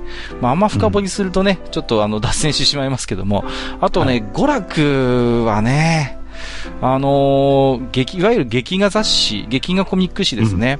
うん、あのー、週刊漫画娯楽、それから、えっ、ー、と、もう廃刊になりましたけど、漫画、漫産、いわゆる、ま、あの、週刊少年サンデーじゃなくて、週刊漫画サンデーですね。はい、はい、うんうん。それから週刊漫画タイムズ。この3つがおそらく、その、劇画コミック誌御三家って言われてたんですけども、まあ、漫サンが休刊になってしまって、まあね、ゴラクもタイムズもなかなか今大変なのかな、週刊誌としてはっていうところなんですけどもね。まあ、うん、うん、このあたりもちょっと私もね、劇画コミック誌結構好きで読んでる方なんで、またね、このあたりも、青パンさんにお便りもいただきながらお話をしていきたいと思いますけれどもね。はい。はい。ということで、青パンさんありがとうございました。はい、ありがとうございました。ちなみにね、えー、私があの昔読んでた健康的なお色気漫画というと、やっぱり内山明とかその辺でしょうかね。なんではい。全然健康的じゃないの、はい、もう。はい、ありがとうございます。じゃあ次行きましょうかね。はい、えー、おかわりさんとお読みしていいんでしょうかね。はい、ありがとうございます。えー、いただいております。えー、いつも楽しく聞かせてもらっております。えー、お二人のお話を会社の同僚や知り合いにまるで自分が体験した知識のように話しています。ごめんなさい。えー、やっと最新回のウィザードリーまで追いつきました。はい。えー、お二人ともよく記憶されてますね。えー、自分もファミコンで遊んでいたのですがほとんど忘れていて、えー、今回の放送でああそうだったと思い出すことが多かったです、うん、えー、ウィズといえば激パトのスクランブルシーンを思い出します、はいはい、押井監督もウィズやってたのでしょうか えー、それではまたの配信を楽しみにしていますといただきました。はい、ありがとうございます。えー、激パト2っていうのは劇場版機動警察パトレイバー2のことだと思いますけども、うん、このスクランブルシーンってマスター覚えてます、はいいや、覚えてないですね。あ、本当ですか？あのーはい、なんだろう。えっ、ー、と、自堕落斎さんご存知ですよね？あ、はい、もちろんです。うんうんうん。あなんていうんですか、あの、か、か、あの、自衛隊機がスクランブル発進するんですよね。で、その、はい、なんていうんですか、サイン、あの、アイコンっていうか、あの、ね、こう、ピッピッピってこう画面上に。そうそうそうそう。そうなんですよ。で、まあ、指示を出してる方のコードネームがトレボーっていう名前なんですよ。で、確かあの出撃、出撃した戦闘機のコードが、えっ、ー、と、ウィザードとプリーストだったかな？確か。あ、プリーストです。うん。で、目標の、えっ、ー、と、不審機がワイバーンっていうね。そういう名前なんですよ。で、もう明らかにウィザードリーなんですよね。うん。うん、うん、うん。なんですよ。で、あのー、途中で、こちら取れば武器の使用を許可する。ワイバーンを撃墜せよで、聞き直すんですよね。あのー、ウィザードが。トレボもう一度言ってくれって言って。繰り返すワイバーンを撃墜せよって言って、そういう、まあ、結構緊迫した、あの、場面でしてね。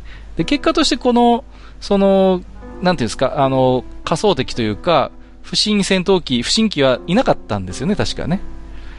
何かこう、うん、うん、あのプロ、なんていうんですか、うまくハッキングしてそういうものを作り出したというか、うん、高低差ゼロで完全に重なってしまって、このままだとぶつかるから、あのー、返してよ、コーション、コーションっていうような結構緊迫した場面でね。ただ、コードネームが全部 ウィザードリーのそういう名前なんで、知ってる人はニヤッとするっていう。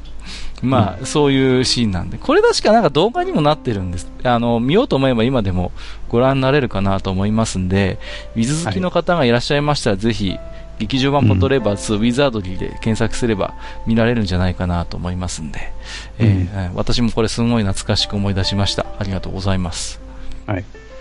まあ、押井さんの場合はね、あの、ウィズやってたんですか？なんてき質問したところでね、なんかぐずぐず言って本当のこと言わなそうな気しますよね。そうですね。はい、本当だよ、ねはい、じゃあ次行きましょうか、ね、はい、じゃあ次の人よろしくお願いします。えー、っと、次の方は、海嘘さんでよろしいんですかね？はい、海嘘さん。はい、えー、ありがとうございます。すね、ありがとうございます。えー、お、お初にお便りさせていただきます。海嘘と申します。はい。えー、6月頃に良さげな BGM に誘われて聞き始めて、これは面白いと大ファンになりました。はい。どうしました？いろいろ間違っちゃいましたね。いやいやいやそうなんですか？もともとラジオ好きなのと、えー、年齢層もドンピシャリなので、毎回楽しく聞かせていただいてます。はい、えー、伝説のオーガバトルもタクティクスオーガも猿のようにプレイしていたあの頃を思い出し、一人ニヤニヤしながら聞き戦でいたのですが、えー、トークテーマについて思いついたことがあったので、つらつらと書かせていただきます。はい、えー、よろしければご一行いただきいただければ幸いです。えー、少し前の回になりますが、えー、小説家になろうのノベライズについて言及されたことがありました。えー、なろう系に限らず、ウェブ小説は古くはナデシコ、エヴァ等の二次創作全盛の頃からジャンルとして確立していて、えー、中にはプロ顔負けのクオリティなものもあり、玉石混合でカオスな世界がとても好きでした。えー、最近はなろう一強で、うん、なかなか個人サイトでやるには厳しい状況なのが寂しく思っています。前置きが長くなりましたが、そんなウェブ小説の一ジャンルで、えー、やるお系というのをご存知でしょうか？やるおっていうのは、ね、やる夫って書くやるお。そうですね。あれですかね、AA のやるおくんですかね？うん、アスキーアートのやるおのことだと思いますよ。はいはいえー、アスキーアートを利用した、あ、書いてましたね。アスキーアートを利用した創作活動をウェブ上、主に2チャンネルのような掲示板で発表する形式で、先日マスターの言葉に出てきたゴブリンスレイヤーも、えー、元は確かこれだったと思います、うん、えー、知る人ぞ知るというニッチなジャンルだと思いますが、ティンと来ていただければ嬉しいです。うん、えー、多分長文失礼しましたといただきました。はい、ありがとうございます。はい、ありがとうございます。やるお系ね、あのー、うん、流行りましたよね。ものすごいこう、やるおが何々やるようです、するようですとか、何々になるようですみたいなシリーズがね、すごいあって、これね、僕もいくつかすんごい、なんか、徳川家康になってるやつ、有名なやつありませんでしたっけ？あります、あります。ね、やるおが徳川家康になるようですっていうのが、すんごい、やるお系の中では多分ものすごいメジャーで、きっちり完結もしたんで、うんでね、ものすごいそのせん、なん歴史と親和性いいんですよね、このやるお系って。ジダラクさんそう思いません？これ、やるお系。なんか結構いろいろありますよね。思います。っていうか、あの、やるお系で結構勉強したことが多いんで。そうそうそうそう。ことの始まりがやるお系で、自分でも調べてみる。うんうんうん。っていうパターンが結構ありまして。うんうんうんうん。だからね、すごい、なんていうんですか、読みやすい、とっかかりがすごいね、いいっていうのもあって、この、私もね、いくつか読んだ徳川家康も見たし、あとは、真田、有名どころだと、あと、柳生一族のやつもありますよね。うん。はい、そうそうそう。すごいね、歴史ものと相性がいいんです。あとね、資格試験系とか職業系とかいろいろあるんですけどね、この野郎系の中にもね。マスターはあれですか、うん、このやるおすれみたいなまとめって見たことあります？何か。えー、っとね、やるおだったかどうかっていうのまで覚えてないんですけど、まあネットでそういう小説とか、うん、そういうのっていうのはいくつか読んだことがありますけどね。はいはいはいはい。はい、まあ、あのー、そうですね。この、海嘘さんもおっしゃってるように、今は小説家になろうっていうサイトが、もうそういう、なんていうんですかね、あの、小説投稿サイトとはほほぼ一強になってまして、まあ、コンスタントに小説家になろうから、要は書籍化、あの、されるようなシンデレラストーリーがやっぱりあるものですからね。やっぱ作家になりたい人ってのはみんな小説家になろうに今投稿、必死になって投稿しているっていう状況があるんですけれども、うん、まあ、以前はね、もっと本当に個人でね、そういうサイトを持って発表していきたい人もいますしね、うん、なんかそういう意味で言うとちょっとこう、なんていうかな、あのー、海尾さんがおっしゃるように、あの、以前のそういうカオスな状況っていうのがすごいね、面白かった時期もあるんですよね。うん。うん、あとはね、うん、やるお系、やるおスレイのああいうまとめっていうのは、なんであんなに、うん、とっかかりがいいのかなってこといろいろ思うんですけども、ある種ね、その出てくるキャラクターの、こう、な特徴付けがもう共通認識としてあるじゃないですか。もう基本的にやるおっていうのはもう本当に全然ダメなやつで、もう何やらせても全然ダメみたいなね。まるでダメをみたいなキャラだし、やらないよってやつもいるんですよね、確かね。あの、細長い。そうそう。で、ちょっと突っ込み役っていうんですか？うん、あの、説教臭いところもあったりして、あの、で、他にもほら、何人もこのやるオスだといろんなキャラクターがね、出てくるんですよね。あの、うんよく出てくるの、長門とかよく出てきますし、なんかそういう、おなじみのキャラクターがもうある程度決まっていて、まあ、あの、ちょっといい、あの、大げさな言い方をすると、手塚治虫のスターシステムなんですよ。要は、手塚治虫の漫画って基本的に、どの漫画でも同じキャラクターが登場するじゃないですか。ある意味。うん、ね。あの、ヒゲ親父とかそうですけども、それと一緒で、これもある種のスターシステムで、もう、やるおすれでおなじみのキャラクターを、それぞれの、なんていうのかな、あの、ストーリーの中で、あの、ある種の役割を演じさせながらっていうような、そういう辺のね、共通認識が、ベースとしてあるから、多分ものすごい読みやすいっていうのもあるんですよね。で、そこの、なんていうのかな、最初のハードルがもう最初から取っ払われてるから、割と専門的でマニアックな話でも結構みんな読むんですよ。なるほど。うんうん。それが最初から全然わけのわかんないキャラクターだと、そこで、あ、もうもう難しい、ダメダメってなるんだけども、あそこをね、最初の最初の障害があらかじめ取り除かれている状態で皆さん読むもんだから、ものすごいマニアックな、あの、歴史の本当に重箱の隅つつくような、そういうエピソードであっても、面白おかしく結構かけて、面白おかしく読めたりするんじゃないかな、と個人的には思うんですよ。うん。ジダラクサイさんはこのあたりどう思います？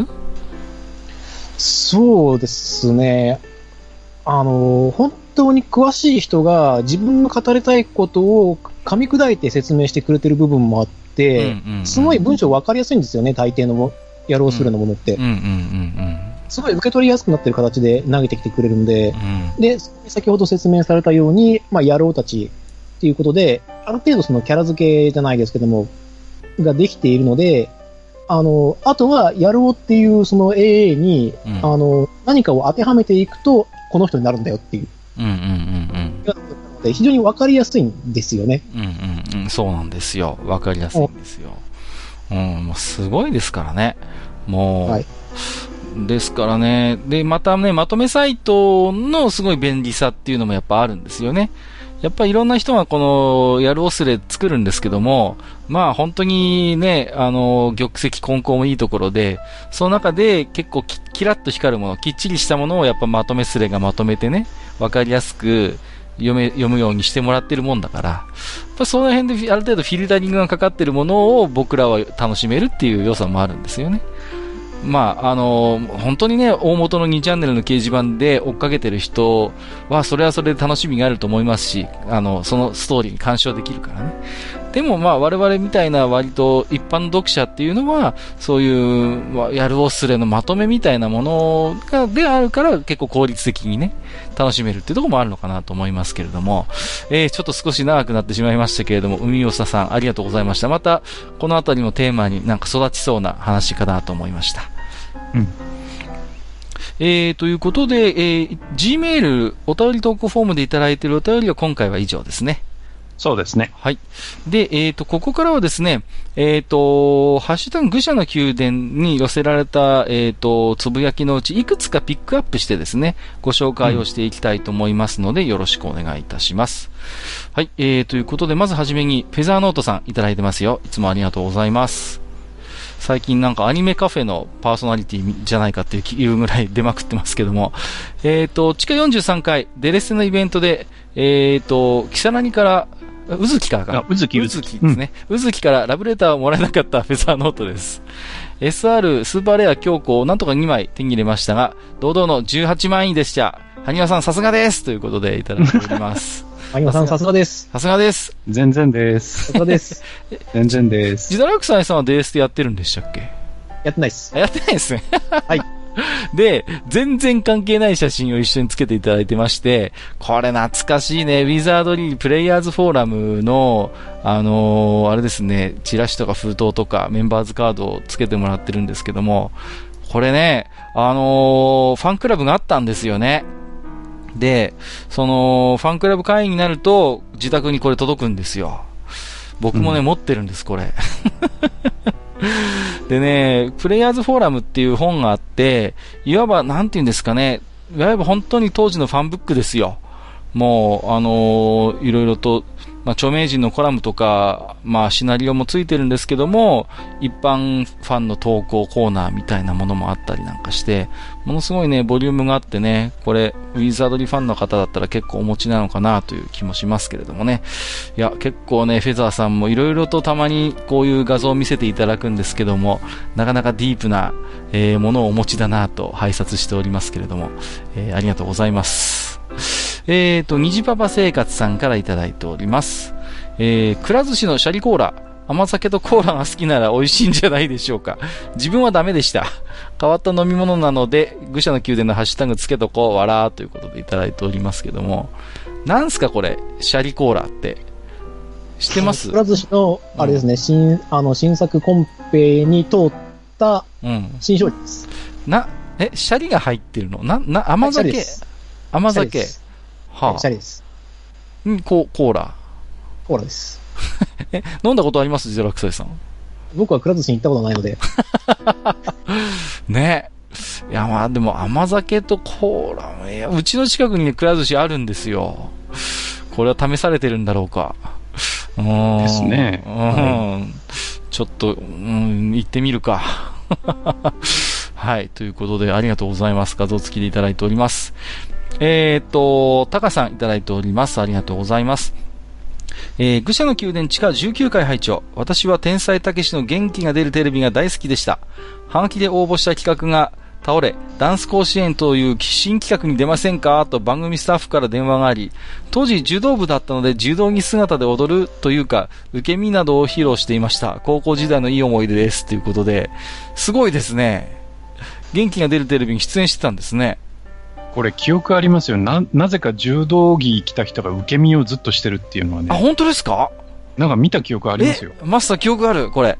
あるある。じゃあ、その中の一人がこのタカさんだったということですね。うん。すごい。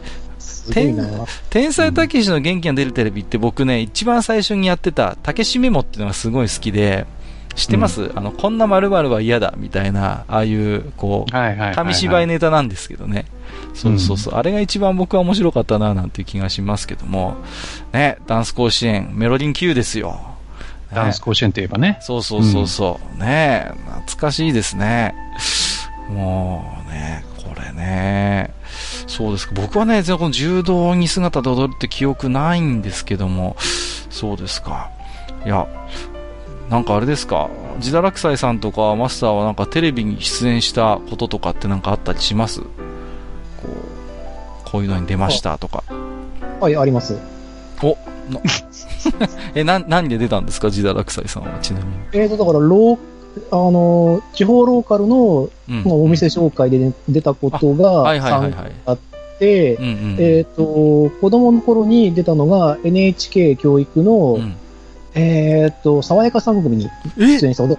すげえあれでしょ？三三三太陽の光ですよね。はい、そうです。それの、えっ、ー、と、撮影場所が一時期、あの、うちの地元だったことがあるので、ええー、はい、エキストラで、何話、何話分か、そうですね、8か7くらいは出てます。すごいな。まあ、ちらっとしか出ないですかね。へえ。ジダラクサイさんは何かあります？あ、じゃあいや、えっ、ー、と、マスターなんかあります？僕は、あの、地域のローカルニュースで出たぐらいですかね。ローカルニュース。あれですか、はい、三面記事かなんかで。そうですね。いやいやいや。はい、なるほど、なるほど。なかなか全国テレビってね、すごいなと思いますけども、タカさんありがとうございます。で、えっ、ー、と、ここからはですね、えっ、ー、と、ツイッターのハッシュタグは、ちょっとあのー抜粋で紹介させていただきたいということに対して、いくつか、うん、あの、リアクションのツイッターをいただいてましたので、それをご紹介していただきます。ご紹介させていただきますね。えっ、ー、と、青パンさんがいただいてます。えす、べて読まれるとなると、読まれる前提での内容でしかツイートしかできなかったですが、えー、これからもっと気軽にツイートできそうなのでよろしいんじゃないでしょうか、ということでご意見いただいております。うん、ありがとうございます。これね、れね確かにね、うん、なるほどなと思ったんですよね。僕らにとってはメウロコスポーンでしたよね、うん、本当に。だからこれはちょっと僕らからちょっと抜けてた、その感性というか、うん、なんか丁寧にその全部拾うことが、なんていうんですかね、かえってハッシュタグを人によってはちょっと窮屈にさせてしまってたのかなっていうところもあるし、アマンさんからも実はあの、青パンさんへの返信ということでいただいてまして、えっ、ー、と、アマンさん、私も全く同意見です。メールの取捨選択も含めての番組構成だと思う。えー、愚者さんにはもっと気楽にやってほしいということで、えー、いただいております。えー、同じくにごりさんからも、青パンさんへのお返事としてですね、気軽につぶやいたつもりが取り上げられると、閣下結構広げるから尺取っちゃってありがたいんだけど申し訳ないような何かに笑えー、逆に Gmail の方は腰を据えた話題振りができて住み分けられていいかも、ということでいただいております。うん、えー、ということでですね、えっ、ー、と、おおむね、あのー、ご指示いただけるようなリアクションを今のところいただいておりますので、実はね、ねうん、あの、もちろん私ども、あの、ハッシュタグ愚者の宮殿すべてお目通しはさせていただいておりますけれども、えっ、ー、と、うん、番組の中で、えっ、と、紹介するのは、えその中の、あの、いくつかというような、ちょっとスタンスでいきたいと思いますので、えこれからも一つよろしくお願いいたしますということですね。ね。はい、はい、えー、ということで以上、お便り紹介のコーナーでした。ありがとうございました。ありがとうございました。ありがとうございました。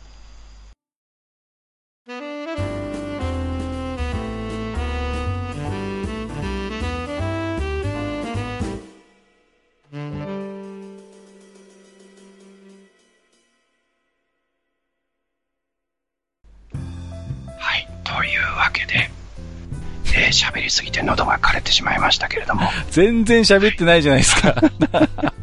はい。全然というわけでね。はい。あの今日もずっと、えー、自堕落斎さんにいろいろ、えー、たくさんね、面白い話をしていただきまして。はい。えー、ここまでやってまいりましたけれども、そろそろね、えー、あのー、今回の愚者の宮殿看板ということにしたいと思います。はい。ありがとうございます。えー、ということで、自堕落斎さんにはね、これまで3回にわたって MMORPG についていろいろと喋っていただきましたけれども、結構ね、割とレジュメもしっかりまとめていただいてましたね、実はね。あのいろいろと具体的な話もしていただいて、本当にありがたいなと思ったんですけれども、うん、そうですね。どうですか？振り返ってみて、この3回のシリーズ。簡単にでも何か感想があればお伺いしたいんですが。ああ、そうですね。長いこと遊んでたなっていう記憶がありますね。もう楽しい記憶が結構やっぱ残ってるんで、うん、こうレジュメながら書きながら、ああ、こんなことあったな、でもこれは別に話さなくてもいいかなとか、もう個人的なその、鑑賞に浸る時間がすごく楽しかったですね。なるほど。はいはい。あのー、まあでもね、えっ、ー、と、なんて言うんですかね。あの、こ結構今日信長の野望の話も聞いててね、あのー、割となんていうんですか、比較っていうわけじゃないけども、これまでウルオンとラグナロクオンラインの話をしてきたからこそね、あ似てるなと思う部分もありましたし、まあこういうところが違うんだなっていうようなね、その辺の比較ができたんでね、それは本当に3回やっていただいてよかったなと思っておりますけれども、えーと、時にですね、ジダラクサイさん、また何か、はいはい、えーと、次のテーマということでですね、今の時点で何か構想があればですね、ちょっとお伺いしておきたいなと思いますけれども。そうですね。もし私が語れることがあるんだとするならば、うん、えっ、と、やっぱり古き良き、えー、テーブルトークのルールとか、はいはいはいはい。話をするとか、もしくは、あの、前にも上がりましたけども、グルメ漫画の話とかだったら、お個人的には得意な分野なので。うんうんうん。まあね、あの、ご存知の方もいらっしゃると思いますが、自堕落斎さんもね、えっ、ー、と、実はそういう飲食店をやってらっしゃる、まあ、あの、経営してらっしゃるということでね、いろいろとおこだわりもあると思いますけれども。まあ、つい最近あれですか、そばもんは完結したんですか？確か。完結しました。ね、はい、完結しました。で終わりましたね。うんうんうんうん。本当にね、グルメ漫画も今ね、本当もうグルメ漫画の中に何々系っていうジャンルができるほどね、いっぱい出てて、より細分化してるじゃないですか。はい。もうね、グルメ漫画の中のファンタジー系とか、グルメ漫画の中の極道系とか、本当にもうね、分けられるぐらい細かいジャンルもあるんですけども、まあ、ぜひじゃあグルメ漫画の話もね、またジダラクサイさんおいでいただいた際にはおしゃべりしたいなと思ってますけれどもね。はい、ありがとうございます。えっ、ー、と、全然ね、なんかこう、本編と関係ない話をするんですけど、最近ね、えっ、ー、と、中村橋之助さんが、えっ、ー、と、中村士官を襲名するっていうことでね、うんと、今ね、ちょうどあれなんですよ。えっ、と、歌舞伎座のね、えー、10月大歌舞伎で、えー、襲名披露興行っていうのをやってましてね。でね、僕たち結構歌舞伎好きで年に1回ぐらいはね、舞台で見に行ったりなんかするんですけども、その中でね、えっ、ー、と、まあ、士官さんが、えー、極めつき万髄長兵衛っていう演目をね、今やってるんですよ。ちょっとね、なかなか専門的な話になっちゃうんですけど、この万髄長兵衛っていうのは、いわゆる町役子っていうんですか、その江戸時代の。いわゆる、まあ、あのー、あれですよ、不良集団ですよ。あのー、ね、町役子の、まあ、リーダー格なんですよね。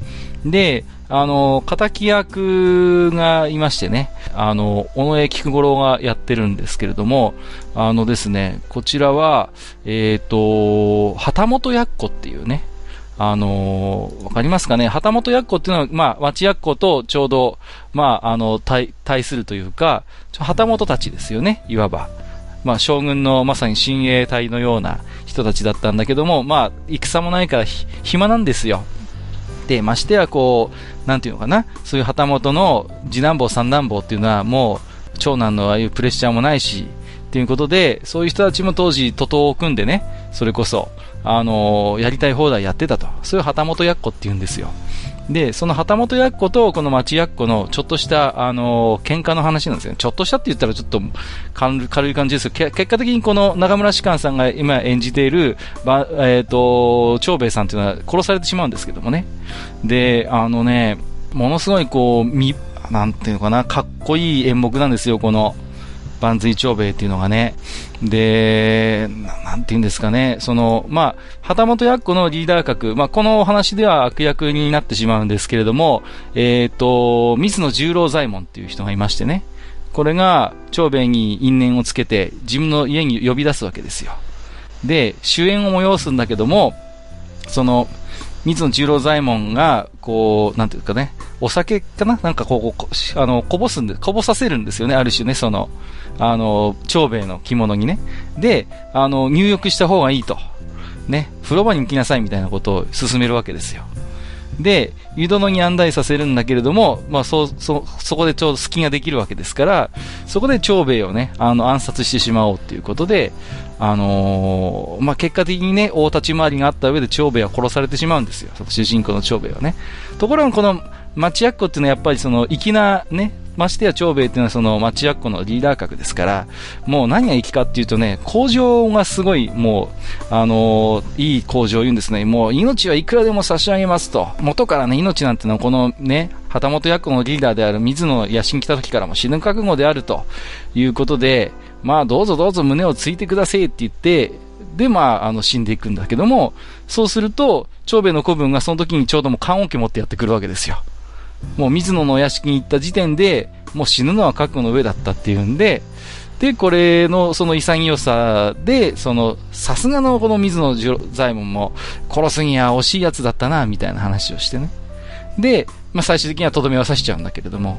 で、これって実際に江戸時代にあった事件が実は元になってましてね。そういう、町役と旗本役の構想があって、リーダー格の町役が殺されてしまったってのは実際にあったらしいんですけども、ものすごい、ね、人気のあるお芝居で、なんていうんですかね、そういう、まあ、なん町役っていう、まあ、いわば、その、庶民の側の、あれですよ、リーダー格ですよ、が、えっ、ー、と、そうやって一気なところを見せるんだけど、最終的に殺されてしまうっていう、この、まあ、最終的にこのね、あのー、お咎めを受けてしまうんですけどね、あのー、水野十郎左衛門も、そういう無礼なね、働きをしたんで、あの目付けに言われて、最終的に切腹させられるんですけれども、まあ、あのそういうね、すごい、僕が大好きなお芝居をね、ちょうど今やってるんですよ。でね、あ、すいません、ついてきてますか？大丈夫ですか？すいません。あ、大丈夫です、大丈夫です。でね、2014年、あの、一昨年のね、団菊祭りでこれをね、海老蔵がやってるんですよ。同じ演目を。でね、これ実は、あの、成田屋、あの、市川家がすごい得意としている演目な演目なんで、あの、やっぱ12世の市川團十郎とかもやってますし、今の海老蔵もやってるんですけども、それをね、この中村士官がどう味付けするかっていうね。どうしてもこうね、あの、團十郎海老蔵のイメージがすごい強い演目なんだけども、あえてそれをね、士官がやるとどう変わってくるのかっていうね。その辺が一つ見物なもんですからね。うん、ちょっとね、他にもいろいろと興味の、興味深い演目はあるんですけども、このね、万追長兵衛ね、見たいなと思ってね、今どうしようかなって、ね、悩んでるとこなんですよ。すいません。ただそれだけの話なんですけども、あの、ちょうど今歌舞伎座の他にね、あのえっ、ー、と、別のところでね、あの、愛之助さんがお芝居やってるんで、結構ね、お客さんが分散してくれてるんですよ。うまいこと。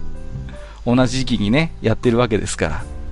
で、ね、今、ちょうど結婚して話題にもなってますんで、だからね、まだなんかチケットも取れそうだからね、うーん、もし機会が許せばちょっとね、えー、今年見に行く歌舞伎はこれにしようかなってことを思ってますけどもね。すいません。長々とお話をしましたけれども、すごいね、シナリオライター的にはね、ものすごいいろんな要素がギュッと詰まってるお手本みたいな作品なんでね、あのー、本当に歌舞伎の演目の中でも好きなんですけれども、えー、すいません。ただそれだけの話です。えっと、最後にね、次回のお話を少ししておきたいと思うんですけれども、えっ、ー、と、最近ね、ご無沙汰しておりましたけども、懐かしシリーズね、一本やりたいと思ってるんですよ。えっ、ー、と、マスターはの純つゆって飴知ってます？純つゆっていう。わかりますよ。うん。あの、高知味と、あの、普通の味が入ってるやつ。で、あれって、はい舌で尖らせると刺さりませんっていう あの、ものすごい鋭利な刃物みたいになりません？あれ舐めてると、丁寧に舐めてると。いや、だから、そうならないように舐めてましたけど。えー、マジですか？僕必ず純つゆで口の中怪我するんですけど、うん、いい方法あるんですか？あの純つゆの。転がすんです尖らないように舐めればいいだけですよね。えそんな器用なことできます？え、ジダラクサイさん純つゆって知ってます？あ、知ってますよ。うんあの、なんだろう。えっ、ー、と、何に例えりゃいいんだろうな。あの形。そう、ね、な直方、直方体のね、なんとも言えない。あのまあ、純粋に限らずですね、昔からある懐かしのお菓子のね、思い出なんかを少しね、お話、おしゃべりしたいな、なんてことを思ってますんで、まあ、またね、あの、そのあたり、えー、お聞きになっている方でも何かあればですね、ぜひ教えていただければと思います。はい。ということで、えっ、と、ジダラクサイさん本日もね、長時間にわたりましてお付き合いくださいまして、えーありがとうございました。いえいえ。えあの、またね、えー、また感覚が少し空くかどうかわかりませんけども、引き続きお店の方にもご来店いただければと思います。はい。ということで、えーと、本日も長時間にわたり、えー、お付き合いいただきまして、ありがとうございました。えーここまでお相手をさせていただきましたのは、私こと、閣下と、えー私こと、えーこれからの、えーオンライン RPG には、オルドを実装してほしいなと思っているハニワと、受けすぎでしょ。いやいえーはい、えっ、と、クローズドベータテスト、えー、ビシャモンサーバー武田家所属、クスシミシク自堕落祭でした。やったぜはい、本日もご聴取いただきまして、ありがとうございました。ありがとうございました。おっさん二人でお送りしているトークラジオ、愚者の宮殿では、皆さんからの置き手紙を募集しております。置き手紙は、ブログのお便り投稿フォームのほか、番組メールアドレスからも受けしています。番組メールアドレスは、フールパレスアットマーク Gmail.com、f-o-o-l-p-a-l-a-c-e アットマーク Gmail.com となっております。また、番組公式ツイッターでは、番組更新のお知らせ、次回更新予定日をご案内しております。ブログのリンク、またはツイッター上で、愚者の宮殿を検索してフォローしていただければ幸いです。また、公式ツイッターへのリプライや、ハッシュタグ、愚者の宮殿をつけていただいたつぶやきも番組内でご紹介させていただく場合がございます。皆さんからの置き手紙お待ちしておりま。す。